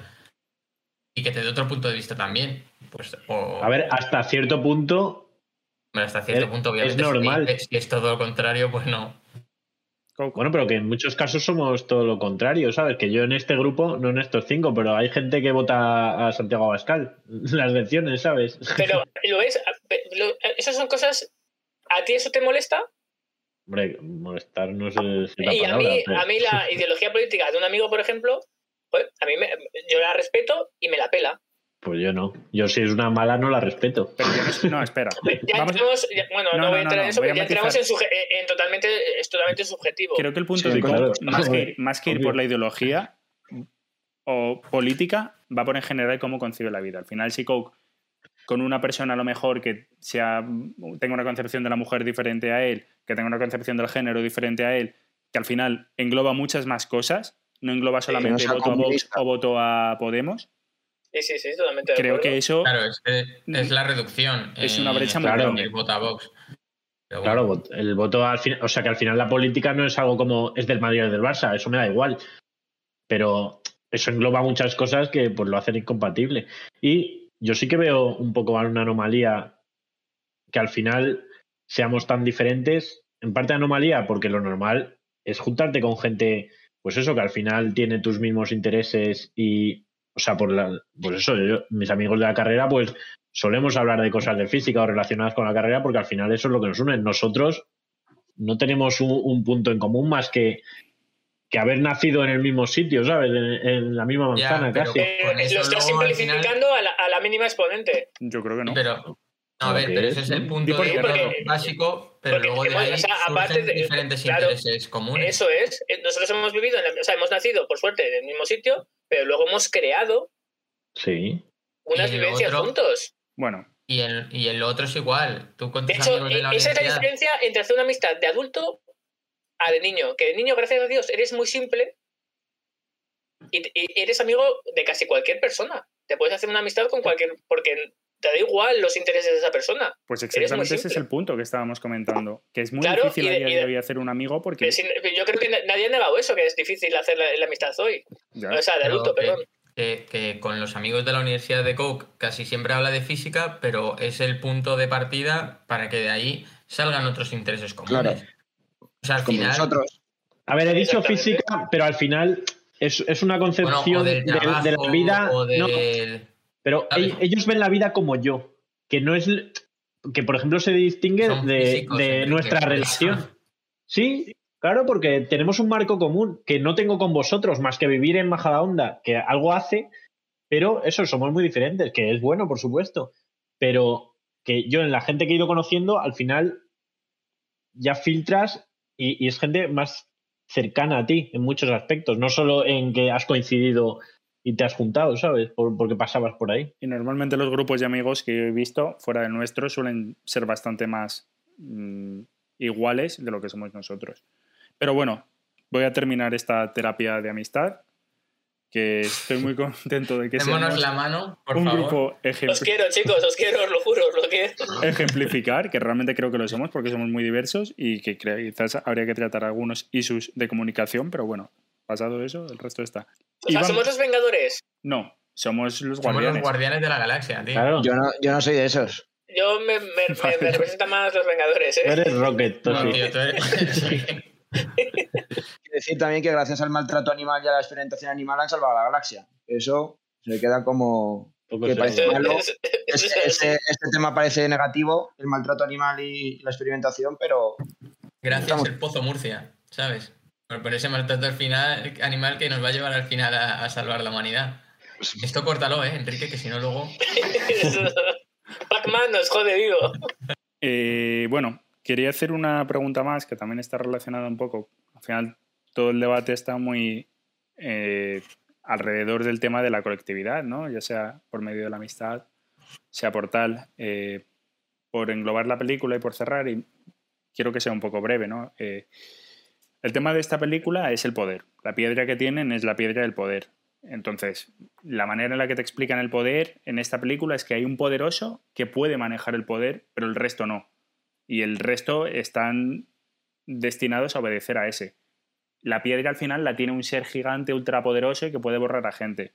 La piedra la tiene, eh, la coge este tío y la mete en el martillo y también se supone que es superpoderoso. Thanos se supone que las puede controlar. Cuando la coge una plebeya, una esclava, explota. Incluso luego al final también te explican que Star-Lord es medio ángel o algo así y que por eso también la puede coger. Pero bueno, yo creo que el mensaje de la peli, eh, lo repito una vez más, es que el poder no viene únicamente de un individuo, sino que existe otro poder, que es el poder de la cooperación, y que es incluso más poderoso que el poder del individuo. Por resumir, en nuestro mundo, ¿creéis que la colectividad puede plantarse a- al sistema, al poder, que al final son unos pocos los que tienen poder en realidad y manejan mucho? ¿O, o qué? Sí, se puede. No se puede. ¿Rorro? Matiza. Yo opino que, no, no, que por mucho que, vamos a decir, la sociedad salga a la calle, si los poderosos en este caso no quieren, no se va a cambiar nada. Y si se cambia, son por- porque ellos han querido cambiarlo y no por la presión del pueblo en este caso. O sea, no me creo que en la actualidad es así. Y si no, que alguien me ponga algún ejemplo. Hablo de la actualidad, ¿eh? En que... Dime, dime. ¿Tú crees que el pueblo se moviliza lo suficiente? Y ya no hablo del Hoy pueblo. por hoy no. No, no, hoy por hoy, hoy por hoy no. De hecho, somos, en mi opinión, y no quiero meterme en política, no me gusta, eh, somos ovejas eh, que salimos por intereses. Hay muchos intereses hoy en día y, y no se moviliza la gente como se tendría que movilizar. Hablo del caso de España, en otros países no lo sé. Y, y lo que he dicho, si los poderosos no quieren, hablo de poderosos eh, políticos y demás, eh, y no políticos, sino bueno, Sí. grandes organizaciones, eh, no quieren. Y si nos dan algo al pueblo, por así decirlo, si cambian algo, son pildoritas para, para sacarnos una sonrisa. Pero entonces, ¿para qué demandas que el pueblo se movilice? Hombre, si yo, yo opino si todo, por ejemplo, y pongo un ejemplo, ¿vale? Eh, la subida a la luz de un 200%, tal. Si hay una gran manifestación de Europa, ¿eh? Porque ha subido en toda Europa, igual se podría haber conseguido algo. No lo sé, ¿eh? igual. Pues entonces. No me vale estás- con que salgan. No, pero bueno, es que sí y no. Si pongo el ejemplo, por ejemplo, eh, que me viene mejor para el medio ambiente. Todo lo que, todos los acuerdos que se firman, al final se los pasan por el forro. Y, y, perdón, y, y- Greta Thunberg, Thunberg, como se llame, eh, por mucho que lo intente, que lo intentará y demás, tampoco sé los intereses que tendrá. Eh, la gente del G8 de, la convención, todos llegan en sus coches, contaminando, o sea, en sus aviones, contaminando la, la, la esta, la, la, la capa La de ozono, la esfera, la galaxia, todo. Entonces son cosas que, que desgraciadamente, por mucho que lo intentemos, en mi opinión, son pildoritas. Greta, por cierto, está, está hoy en Salvados. La entrevistaban en Salvados. ¿Ah, sí? Ma- mañana veré a ver qué se ha contado. Eh, yo estoy de acuerdo con Rorro en, la- en una parte, que es en la que dice que no nos movilizamos lo suficiente. Solo hay unos pocos, les voy a llamar héroes, que, que luchan y que salen a la calle y, y que intentan cambiar las cosas. Pero yo creo que realmente sí tenemos ese poder. O sea, por muy poderosos que seas, al final en, nuestra, nuestro mundo no hay una gema del infinito que te da un poder sobrehumano. Si tú puedes ser, eh, yo qué sé, Jeff Bezos, eh, yo qué sé, eh, el presidente de Estados Unidos, el presidente de España, eh, de la OTAN, de la ONU, de lo que sea, pero si ahora mismo eh, sale en España y, yo qué sé, salen 30 millones de personas a la calle, o, o va- no hace falta 30 millones de personas, van 10 millones de personas a la puerta del Congreso a exigir explicaciones de verdad, que aquí habría que entrar en debate también de, de la violencia para cambiar las cosas, las cosas cambiarían, yo estoy seguro. Eh, o esto que dices de la luz, lo leí en un tuit hace, hace poco de, eh, imagínate que se pone toda España o toda Europa, que has dicho tú, en no pagar la luz. Nadie la paga. ¿Qué van a hacer? Tendrán que bajarla, ¿no? O sea, me parece que... que- Eso es violencia, ¿eh? simple? ¿eh? De hecho. No, pero yo, Sí, yo no yo creo, yo- yo no yo no que sea tan simple. A ver, bueno, es un ejemplo rápido que leí, pero bueno, o sea, simple no es, porque poner a, a toda la población o a una gran parte a protestar, eh, a día de hoy es imposible porque estamos ya súper alienados. Incluso yo que se me llena la boca y que creo que es lo que hay que hacer, no hago una mierda, ¿sabes? Me quedo en mi puta casa. Pero yo creo que si saliéramos todos, eh, quemas un par de cosas y esto empieza, empieza a funcionar rápido. Una Sí, cosa. se ve Lo claramente a, Cataluña lo- pongo independizada. a, a- a- a pequeño, a pequeña escala. En Cataluña, ¿qué han conseguido? Nada. Pero va, porque en Cataluña, ¿qué han hecho? No han hecho nada. Oh. Estuvieron un mes, tío, un mes, ¿eh? Quemando no- haciendo no movilizaciones. Que ¿Y cuánta- mierda, quemaron ¿Cuánta cuatro contenedores. Quiero decir. acabas de decir. De todas Eh, maneras, Yo creo que es- No, pero yo hablo, mira, cosas como lo- los chalecos, siempre pongo este ejemplo, pero me gusta mucho, los chalecos amarillos en... Porque el que ha funcionado, por eso te gusta. Por Claro, pero ¿por qué? Porque esos pavos estuvieron un año y pico o dos años, no me acuerdo cuánto, saliendo por las calles de París, eh, pero no a quemar contenedores, iban con cócteles Molotov, eh, una tunda de gente brutal a enfrentarse a la puta policía y Es había que, como... de el problema es que, enfrenta- era que no, solo, no solo se enfrentaba a la policía. De todas maneras, yo creo que la violencia también Bueno, se puede ejercer de eh, otras maneras, como no pagar la luz y no tiene por qué ser quemar un contenedor. Que al final es Ah, bueno, mobiliario claro. urbano y lo pagamos todos. Sí, sí, pero que al final es movilidad urbana lo que quieras, pero eso, los chalecos amarillos consiguieron sus objetivos o parte quemando cosas, porque también es violencia, recordemos, el subir el precio de la luz a la gente. Sí, también estoy de O sea acuerdo. que no- violencia no es solo eso, dar golpes o quemar cosas, o violencia también es, eh, yo qué sé, que te echen de casa, ¿sabes? Que no tengas dinero para pagar y te echen a la calle con tus hijos. Sí, Hay que no- mucha que violencia. no tengas un techo, que no puedas Claro. tener las mismas oportunidades, que hay muchísimas. Sí, bueno. De acuerdo. Entonces, yo, en resumen, por no tampoco alargar mucho, creo que sí que es posible cambiar las cosas eh, colectivamente, pero estamos muy lejos porque la sociedad está un poco agilipollada, acomodada, yo diría. Más, eh, para mí la violencia, en este caso, no es la solución, pero para nada. Pero la violencia ejercida eh, quizás desde ciertas maneras. Hablo de violencia eh, chalecos Física. amarillos porque a- al fin y al cabo eh, pagan justos por pecadores. Y creo No, que no, frase... a- a- a- ahí, pa- eh, o sea, joder, encima me pones el ejemplo en el que salió bien. No, no adelantaron, o sea, atrasaron la edad de jubilación, que era una de las reivindicaciones. Eh, sí, se quemó un mobiliario urbano y pagaron justos por pecadores, pues puede ser, pero se benefició todo un país. Por- Pero, que- pero por- estoy seguro que asaltaron negocios, eh, quemaron negocios, estoy seguro que... No, no o sea, estoy seguro que hubo eh, daños colaterales. Seguro, seguro, claro. Eso es lo que no defiendo. De todas maneras, hay un tema que a mí, hay un tema que a mí en todo esto es Para Coke sí siempre. que son válidos, siempre y cuando se Para mí nunca, para mí nunca. no, pero para Coke sí. A mí defender Pero cada uno. el negocio multimillonario me parece que es muy cuestionable. ¿eh? Porque- ¿De qué? Perdón, Yogo, perdón, Defender dímelo, típico- o sea, has hablado de quemaron negocios. Una cosa es un pequeño negocio, que estoy completamente de acuerdo contigo, que eso es un trabajo de toda la vida y ese no se lo merece para nada. Pero no sé, ¿sabes? O sea, asaltan la ciudad financiera de Santander y sinceramente no te diré qué pobrecito. No me Es que alegraría. nadie asalta la ciudad Yo me- financiera de Santander porque no hay nada. Asalta. Bueno, a ver. No, yo no justifico, O sea, justifico poner- ni uno ni otro, ¿eh? Si lo que están haciendo es una gran empresa, mm, me parece que, no sé. También ejercen ellos mucha violencia y estamos aquí concediéndosela. Y no nos movilizamos. Yo estoy de acuerdo con Coke completamente. O sea, creo que si nos movilizásemos, no sé si habría que usar violencia física. No suelo estar de acuerdo. Pero creo que, que sí que ocurrirían cosas. Y sí que es verdad que el pueblo creo que tiene un- una fuerza que no está ejerciendo. De verdad que no nos hemos movilizado. Voy a. Hablo de, de boquilla, ¿eh? pero creo que. ¿Cuántos habrá movilizado en general de población? ¿Cuántos se movilizó en Cataluña? No sé si lo he buscado, Rorro. ¿Un 20%? Pero Y fue- ¿cuántos fue- luchan? O sea, ¿cuántos van por la lucha? y 0,1. ¿Cuántos, cuántos van eh, por la gresca? Bueno, vale. la pero mayoría eso- por la lucha, tío. Eso es un argumento un poco. de- No, no, para nada, ¿eh? Sí, me parece como argumento de Ana Rosa Quintana, la verdad. De van a liarla. Sea, siempre hay gente sí. que va a liarla. También va gente a liarla al fútbol, Sí, a de hecho, cualquier que- lado. pu- puedes, puedes buscar, se llama bloque negro. Y so- son gente especial Vale. que solo se dedica a eso. Sí, bueno, pero que eso, o sea, no invalida la lucha real, que es que mm, se genera por una Para mí, causa. se, y- para mí se, se invalida totalmente. ¿eh? De, O sea, de hecho, de, hecho, Dito sí. de hecho, Florentino ha echado los Ultrasur para, porque era gente que iba a liarla al fútbol. Gracias, Florentino. Hombre, desde luego.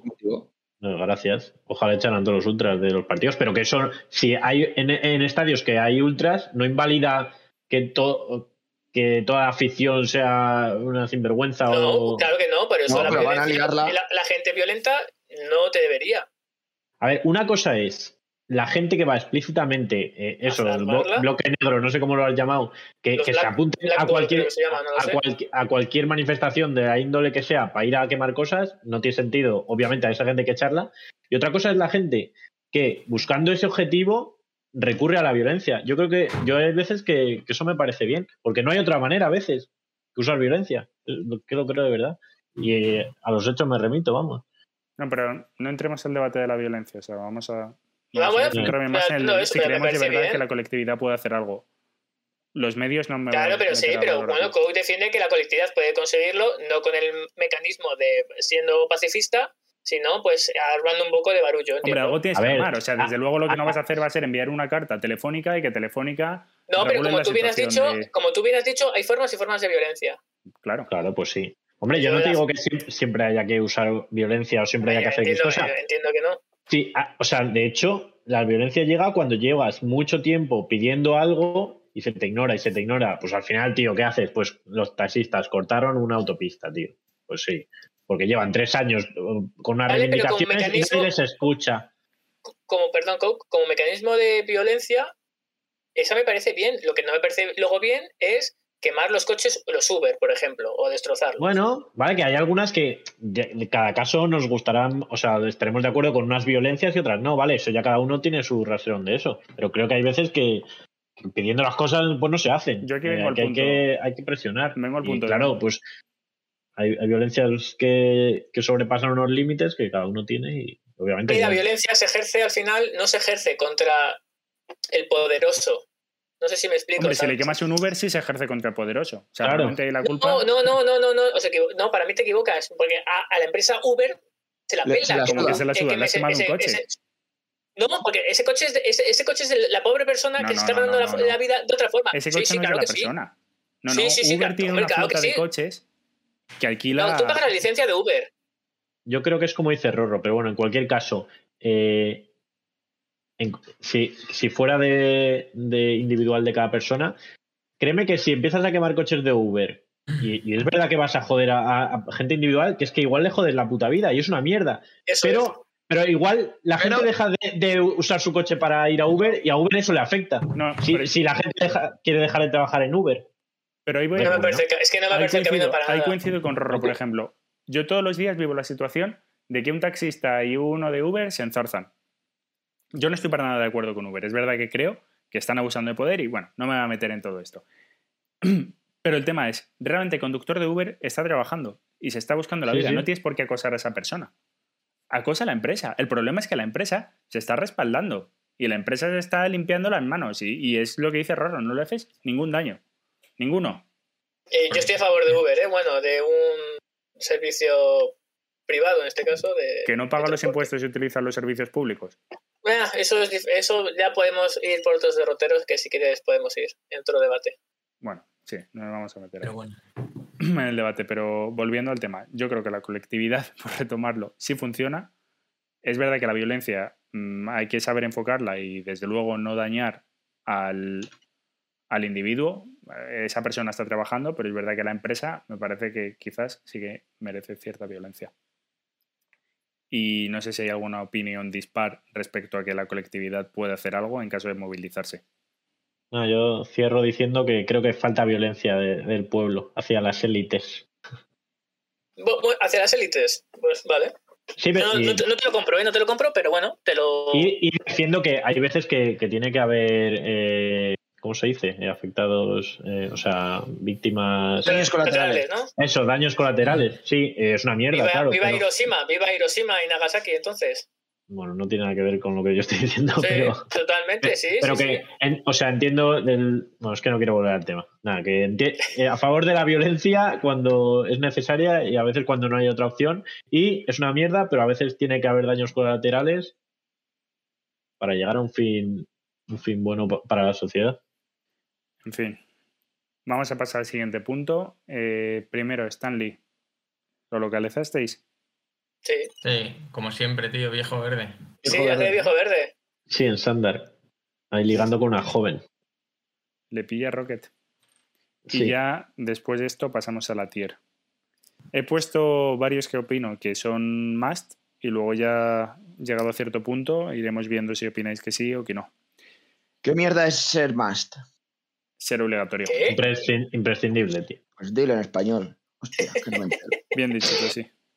Empezamos por Peter Quill, Star-Lord, Villaka. Una B. Me ha caído bien. Me ha gustado su, su musiquita. Y nada, quién sabe, quizás si conviviéramos en el mismo universo podíamos ser colegas. Quizás no. Pero estaría abierto a una amistad. Coke, Yo le voy a dar una D. D. Mm, ¿A D? Sí. Es el que menos me ha gustado de, de los guardianes y simplemente me, me parece un poco flipado. Es verdad que a veces me hace gracia, pero son son chuletas. Con cierta gracia a veces, pero bueno, creo que va a subir cuando vaya apareciendo más, pero de momento lo voy a dejar en la D. Tosi, Una B. ¿algo que añadir o nada?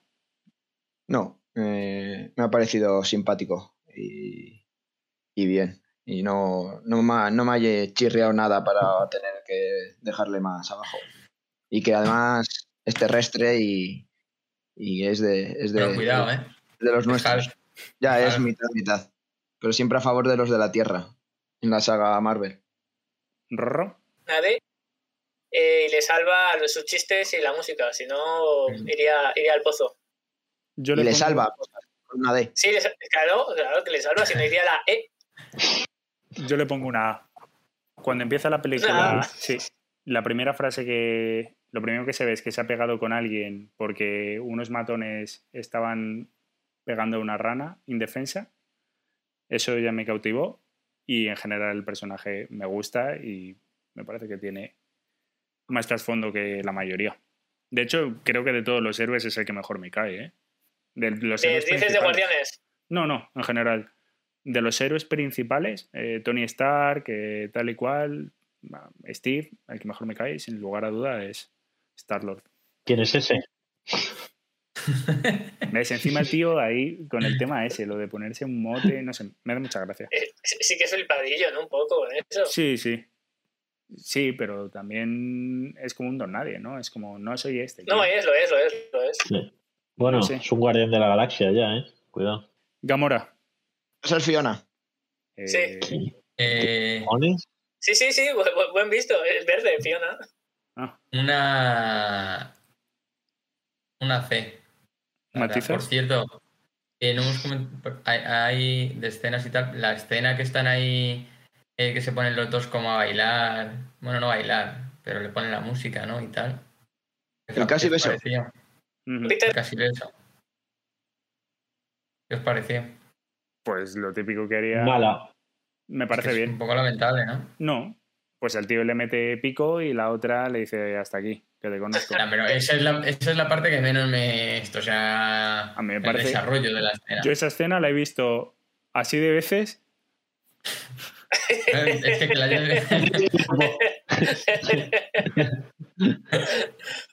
Vuelve, Villaca. No, no sé. Una C. Una, una C. Coke, Gamora. Yo le voy a dar una C. Me gusta que el trasfondo ese que tiene de hija de Thanos. Bueno, hija, como que la raptó de pequeña, ¿no? Y la convirtió en un arma, básicamente. Y está ahí como traicionándole. Me parece valiente. Me gusta eso. ¿Tú sí? Eh, otra C. También. No. Es que no, no me ha dicho mucho. Progresa adecuadamente. Sí. Rorro. A mí me ha pasado que me ha recordado a Viuda Negra. No sé igual si se me ha ido un poco la cabeza o... Me ha ido la cabeza. Se te ha ido. Sí. Pues a mí con el tema, joder, creas que no, pues la envían para que coja la, la piedra, eh, artes marciales, un arma, o sea, sabe pelear. No sé, a mí me ha gustado. Le voy ¿No a dar recordado a Capitán América, por ejemplo, porque también sabe pelear. que no tiene superpoderes por ahora. No tiene, no tiene ese decoro. Eh, le voy a dar una C. Yo le voy a dar una B. Me. Un puntito más que el resto, soy el único que se sube. O sea, me gusta. Al final no es. Tiene más trasfondo que. que la mayoría de personajes secundarios que aparecen en el resto de películas. Y luego, aparte, no es tan. fem- es fem fatal, pero no es tan fem fatal. No sé. Pero es verdad que me parece que de todos los guardianes es el que menos desarrollo tiene, ¿no? Como que se enzarzan mucho en el tema Thanos y poco más. Rocket, Villaca. Una B. Una B. Madre mía. Recuerda un poco a Daxter. De Jack and Daxter. Ya es verdad. Sí que tiene. Creí que decías Dexter, de Dexter Ah, Laboratory. Y digo yo, ¿qué dice? Joder, eh. Hombre, pues tiene el rollo ese inventor, ojo. Sí, sí, a ver, sí, sí, sí. Ya, no es tontería. ¿Coke? Mm, voy a dar una C también. Una Una C más. Porque me hace Estaba a gracia. punto, ¿eh? Estaba a punto, sí. Pero siento que aparece muy poco. En plan, necesito otra peli más haciendo lo mismo para subirle. ¿Poco? Pero ese es el que más, más presencia Ya. tiene, el más gracioso, cuando pide la pierna. Sí. Es Encima, gracioso, sí. Tiene el toque ese, en plan. Sube, sube a la vez cuando pide el ojo al. Súbele, sí. Eso me hizo mucha gracia. Y luego hay otra broma que se me olvidó apuntarla, pero me hizo mucha gracia también. A ver si me acuerdo ahora. ¿Tú sí? Yo justo iba a comentar esa escena que ha sido mi favorita. Lo iba a traer con esto de la de la pierna. Eh, yo a- estamos a. Es el. El el mapache. Es una A. El puto amo de las risas. Bradley Cooper es el que le dobla. Y. Ah, eso luego quiero hablar de otra cosa de eso. Ah, bueno, no, pero ya llegará. ¿Qué, eh, ¿qué videojuego habéis dicho que os recuerda? Jack and Daxter. No, y el otro, que, ¿cuál es otro parecido se parece ese? Ratchet and Clank. Ah, ese, ese. A mí me pareció ese un poco. El mapache, macho, es, es el puto Ratchet. ¿Cómo no te acuerdas si has jugado hace un mes? Ya. Tío, que, Ya, que no me sé, que no me sé los nombres de los, de los No, protagonistas. eh, igual es que no es que es el protagonista, es que es el nombre del Es el- juego. Ya, macho. Que Bueno, sí, en- Qué Eh, una, una B. Es el verdadero héroe de toda la peli. Ojo. Gracias a él, gracias a él, salen de la cárcel, eh, se, se estampa contra el malo. eh, no sé, le veo. Es el, es el líder de verdad del equipo. No puedo estar más de acuerdo. Yo le pongo una S. Joder, eh. Madre mía, con Loki. a mí me ha parecido mucho ponerle una S, pero macho. No, no, De ese, ese que más gracia hace. Ahí con sus Sí, chistes. sí, sí. Es que Sí, tiene eso todo. sí, eso sí. Inventa, chistes, es que junta todo. Eh, es el que Sí. hace los planes, es el que de repente dice las cosas como son. Cuando todos se ponen de pie súper épico, dice, bueno, ¿qué estamos haciendo el tonto? Ah, eso es lo que otro que me hizo gracia. Dice, bueno, ya estamos todos en círculo y ahora que todos de pie. No sé, es- Ojo, eso ¿Queréis- es a lo mejor en referencia a la escena de Vengadores, que también están todos ahí en círculo. ya puede. Que esa, Los Vengadores mal, tío. Ya lo he dicho yo. Groot, Villaca, Una D. ¿Una D? Más. Sí, es que me da un poco igual. O sea, es gracioso tal, bueno, sí, tiene sus mierdas, ¿no? Ahí, pero es que no sé. A mí si no hablan, se me queda corto el personaje. No ha sabido cautivarme con su interpretación de, espe- de efectos especiales. Es Vin Diesel este, ¿no? Groot es Vin Diesel. Mira, pues Hostia. más, más, más Joder, que macho. Si lo llegas a ver, Siempre me. Eh, Todo lo Por eso, voy a voy a subir, por eso le voy a subir la- yo la nota. a ver, a ya verás tú, fue Vin Diesel, grabó eh, eh, I Am Groot, I Am Groot y ala para casa. Y 100.000 Así euros que- en el bolsillo. Y claro, claro, es espectacular. Ahí es a lo que os iba a preguntar a vosotros como expertos del cine. Eh, si tampoco se reconoce, Vin Diesel que gana con eh, representar a un tío que ni habla ni. y, a- y está todo hecho por ordenador. Yo creo que Dinero. Es más bien. Bueno, O ya sea- gana dinero, pero como prestigio de actor. Gana Marvel algo- contratándole. Claro. A ver, el prestigio como actor tiene Fast and Furious, las mejores películas de coches que se han hecho en la historia del cine. Ya, pero no sé, tío. Yo creo que solo con el ordenador podrías también hacerlo, ¿no? Sí, A pero que Groot. no lo está haciendo por prestigio, que lo está haciendo porque a Marvel le interesa que ponga Vin Diesel en el cartel. Claro. Joder, macho, pues. Oye, una pregunta, que igual Coco, yo creo que creo que soy los que más entendéis estas cosas. Eh, ¿Se pone él un traje o, o cuando el actor está hablando con Groot se me tienen que imaginar que está Groot ahí? Es un, es un pavo eh, con un traje de croma, Sí. un traje verde. Mira, Sí, macho, pero- ya, me, ya me estoy diciendo esto y ya es que Pero ni con- siquiera hace pero eso con- Vin Diesel. No, pero a lo Depende mejor en la también de cara. esto, pero con Rocket, por ejemplo, no creo que haya. O sea, no hay nada, ¿sabes? Te lo imaginas, depende. No, Sí. no sé, con Rocket. Yo es que lo digo porque en una de las escenas extras que me lo vi, vamos, no escena extra, en los extras de la peli hay una de cómo rodan eh, tomas falsas y tal, y sales un tío con un traje verde y como la cabeza de Groot, para que me no, era. Vin Diesel, no entiendo. No, no, era un pavo. Es bastante terrible ver esas cosas porque te rompen toda la magia. Coke, Groot, nota. Mm, yo le voy a dar una B pa- para que esté con, con Rocket, que me parece que son la Pero pareja. a Rocket le ha dado la C, ¿no? No, le No, le he subido la B al final, me habéis convencido. Pero Groot no me parece el personaje, eh, no sé cómo decirlo, más mm, macabro de, de todas las pelis que hemos visto. O sea, me parece, te ponen la cara esta de entrañable de I am Groot, eh, pone como sonrisas y luego es como un psicópata Sí. que se ensaña matando a gente. Me parece loquísimo eso. Y como un, un mercenario total que le interesa cuando hay dinero te lo venden eso como con, con la Ya, amabilidad y la graceja, pero me parece, eso me llamó muchísimo la atención. Pues Entonces, Una D de dedo. Sobre ¿Una todo D? por lo. Una D de dedo. Sobre todo por lo- la decepción de lo de Vin Diesel. ¿eh? Igual es sobre todo eso que igual no tiene culpa el personaje de Groot, pero, es igual, ¿no? pero es que me parece reírse en nuestra cara. Pues ponle Es una D a Vin Diesel o a Marvel. Ponle una D a A Vin la. Diesel no puedes ponerle una Vale. B. Es que con, con Marvel ya tengo el- mi- mi- mis quejas de todo lo que hace con los actores, macho, de cambiarlos, de sí cambiarlos o de vestirles de viejo, pero que. eh, Vestirles de viejo.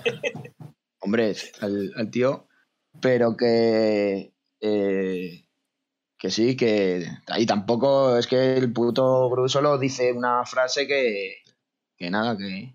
Y luego además se, se- se- se salva a los demás para morirse él, pero luego vive o, y está el mini Groot, que va a ser él, ya verás. Tío, pues como pasa ¿Otra vez? las plantas.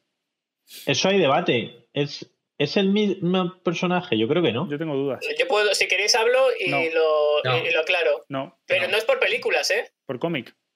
Es lo que ha dicho la directora de la el director de la película. Ah, pues dilo, Vale. si lo ha dicho, tío. No es, no es el mismo Groot. ¿Pero cuándo lo ha dicho? Eh, pues lo dijo entre la primera y la, y la, la siguiente, entiendo. Sí. Cuando acabó, en cuanto acabó, salió al- a la sala de Pero cine el y papel que va a jugar es el mismo, ¿no? Entonces, ¿qué es el hijo? No, es como. Ahí ya no, no, lo- espora, no lo ¿no? sé, No sé. pero no es el mismo. Sí. Tío, el ¿Y cómo baila? Sí, sí que Sí. baila bien. Ese igual. me- Ojo, y, y a ese cómo se le va a valorar. Como otro Igual- nuevo, Ya, ojo. Ya, es Groot que- Jr., ¿no? ¿Te valoramos en esta? Como al mecánico. Ojo. ya esto todavía, Es que- todavía no le valoraría. Ahora es un buen baile. Da para ese. ya, ya, ahí- vaya dudas va a haber ahí. ¿eh? Ya, ya, Si uf. no queda claro, No, tío. Groot y Baby Groot.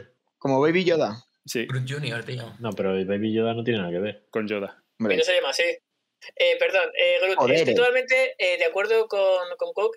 Es súper macabro y de hecho me di cuenta en la escena en que estira el brazo y atraviesa a, cu- a 4 o 5 y les empieza a voltear y, y dices, tú, tío, Y cuando, y cuando Y- llega a la cárcel y le mete sus raíces por la nariz, Ya. igual, o sea, que, que- que es que tiene eso y eso me gusta mucho, tío.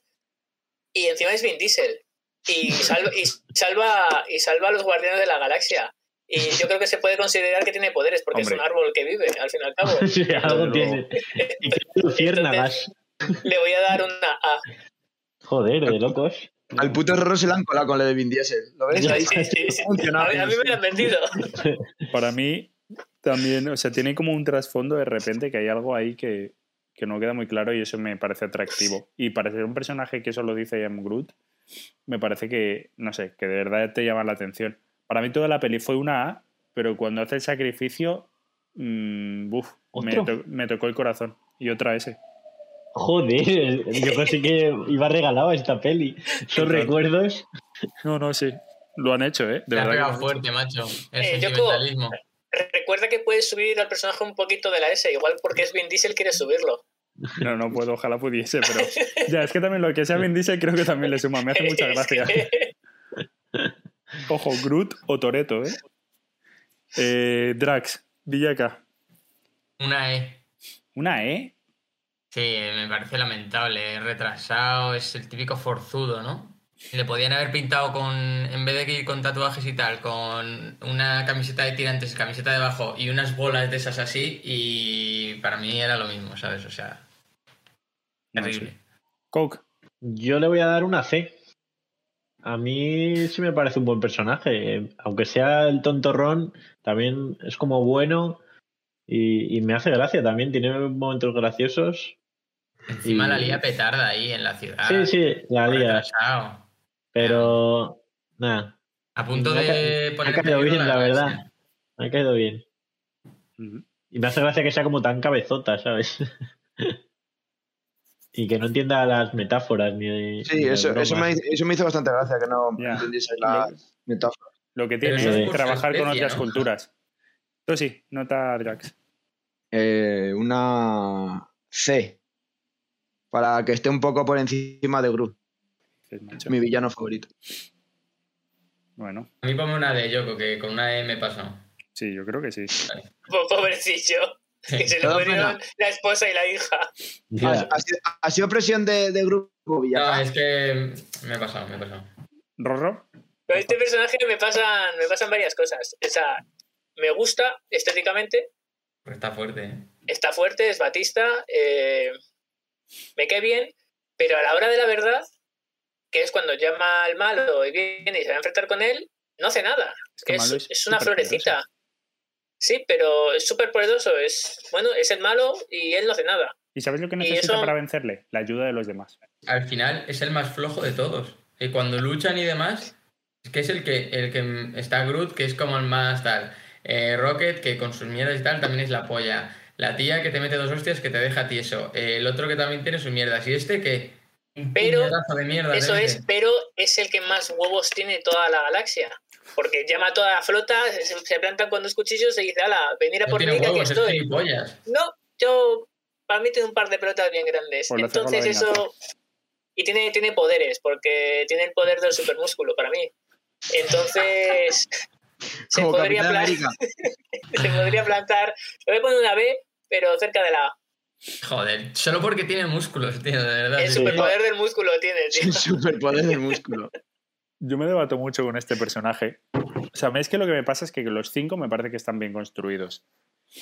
Y, y a este estaba ahí en la B, pero es verdad que al final, cuando dice lo de la amistad, es que todos aprenden. Y es que eso es lo que me gusta, que de repente aprenden y aprenden un valor que es muy positivo. Entonces, eso, cuando llegan a la nave y dice algo en plan de estoy con mis amigos y soy muy feliz, otra vez me, me robó el corazón. La S. No, la S no, La S. Pero, pero estoy entre la B y la A. Y le voy a dar una A Ah, porque Dale la. S, Yoko, que es que lo estás deseando, tío. No, no. Le voy a dar una A. Porque prefiero dejarle pues, arriba que, que abajo. Eh, el malo, Ronan. Uf, yo en la última, la E. Malísimo. sea, motivación la más básica Eh, yo y una E ejecución también. lamentable. O sea, y, y progreso del villano a lo largo de la película y, y tratamiento y demás, nada, es que es. Es que es nada. O sea, es que no hay nada. No, no, no sé, nada. Muy mal. Y luego, es que no hace. Nada, fatal. ¿Pero sí? Una E, porque solo a un imbécil se le ocurre traicionar a Thanos. Eh, ¿Y tú qué sabes? Pero si no sabes quién es. eh, yo no conozco, yo no he visto ni una peli de Marvel y sé que Thanos es temible. Villaca, pues él, que es su jefe, lo debería saber. Y se lo dice. Y le- y le- Hombre, da miedo, ¿eh? Cuando Da miedo, nada más. se da la vuelta. John sí. ¿no? Es el actor. No sé. también hay Le- actor le, para Thanos, le- le ningunean a Thanos. Sí. En plan, se nota que está por encima. así que yo una E, por, por pocas luces. ¿Rorro? Eh, otra E, es eh, malo lamentable. Eh, lo he dicho al principio de- del debate. Le- le- pierde por un baile. O sea, con eso digo todo. Ya, eso, eso tampoco había caído. O sea, No lo sé. Yo tengo mis dudas, ¿eh? Yo es que le voy a dar una C. Sí. Una C al malo. sí. Yo Creo le metían en los guardianes. No, a ver, a nivel malo quiero decir, o sea, mm, todos los malos que hemos visto son bastante basic, Son menos flojos. Loki. Eh, hay varios malos que tengo en la D. Este malo de lo malo, mm, de lo malo, tiene cierto, o sea, apoya el argumento de la peli, tiene ahí un duelo interno, no sé, también toma una, una A ver, posición en la todos los vida. malos apoyan el argumento de la peli. No, quiero decir, hay malos de pelis anteriores que podríamos haber quitado y no habría cambiado nada, menos Bucky. Pero hay muchos malos que han sobrado. Pero bueno, que no sé, quiero decir, que al final sí que genera una contraposición a los guardianes, en mi punto de vista. Es verdad que me pasa eso, que es súper plano. Así que una C. Bueno, entramos con los personajes que tengo en duda. Nebula, la hermana de Gamora. ¿Valoráis o no? Yo todavía no. Esperaría. No sabría valorarla. Fuera. Thanos. Yo sí. Porque se ve, está cogiendo fuerza ya. Ya ha aparecido Sí. varias veces, se le ha mencionado y se vienen, se vienen cositas. Yo es que no sé cómo, cómo valorarle. ¿Qué Claro, es que- ¿En base a qué? ¿A Al miedo que te da, nada, tío. fuera. Al res- No, no, que se no, no, a ver, que vote la gente. Villaca, ¿tú sí o no? No. Ya estamos Joder. tres. A mí es verdad que hay una Yo sí. escena en la que se ríe y me hace mucha gracia. O sea, me gusta mucho la risa. Ya el personaje me Es que para mí solo se puede valorar por una escena, ¿no? Que es cuando tiene la visita con el malo. Claro. Sí, Que es La, la- la única que- No, pero ya lo que se ha visto en otras pelis, yo ya, ya le tenemos Ah, aquí. a- claro, pero pues hay- deja que haga su buena su entrada. efecto. Sí, vale, vale, ya llegaremos. ¿Qué efecto? El efecto Thanos. Ah, el- que se aposente ahí ese miedo. El coleccionista. Sí. Benicio del Toro. Sí, Sí. por mí sí. Eh, os, os lo he dicho antes yo, eh, para que no vaya a ir de listos ahora. Porque A lo de Vin Diesel lo tenía. Me parece que está cogiendo también peso en, en la trama y, y sobre todo en la de las y, temas. Claro, es decir, o sea, tiene el tío ya. Venga, me ha convencido Coke, sí. Por mí sí. Pues se le valora. Venga, ok. Vamos allá. Eh, Enrique, empiezas tú. Villaca. Eh, le voy a dar una C. El tío tiene ya dos, ¿no? ¿Gemas? Casi.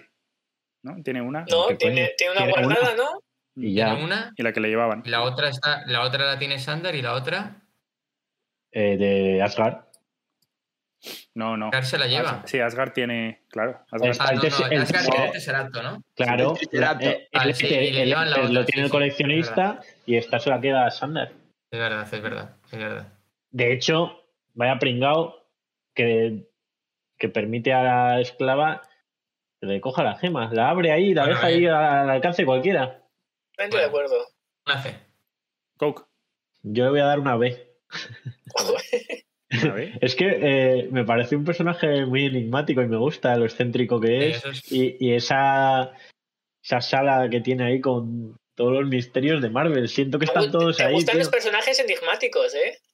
¿Cuál Hombre, me Porque con Nick misterio. Fury al principio también te molaba ese Sí. rollo y demás. Claro, porque siento que, que hay mucho. Sí, yo siempre con el misterio. Siento que hay mucho detrás de ese personaje. O sea, yo creo, me encantaría que hicieran una peli solo en la sala esa. Y, y ir viendo una cosa por una. Tiene que ser brutal. Había un elfo oscuro, ¿no? Sí. Había un elfo oscuro. En un elfo oscuro, en serio. Sí, estaba como tumbado Y, así. y- ya, ya quería firmar a Groot para cuando muriera. Ya, sí, sí, es Eso verdad. de- dejara. Sí. ¿Y el pato ese? Howard. No nos importa, ¿no? Recuerdo que cuando fuimos al cine todo el mundo se puso como loco. Claro, eso es para los no fans. tenía, yo no tenía ni puta idea de quién es ese tío. Y Es muy fandom. Si no me equivoco, es como un detective, ¿no? Yo algo Sí. así es.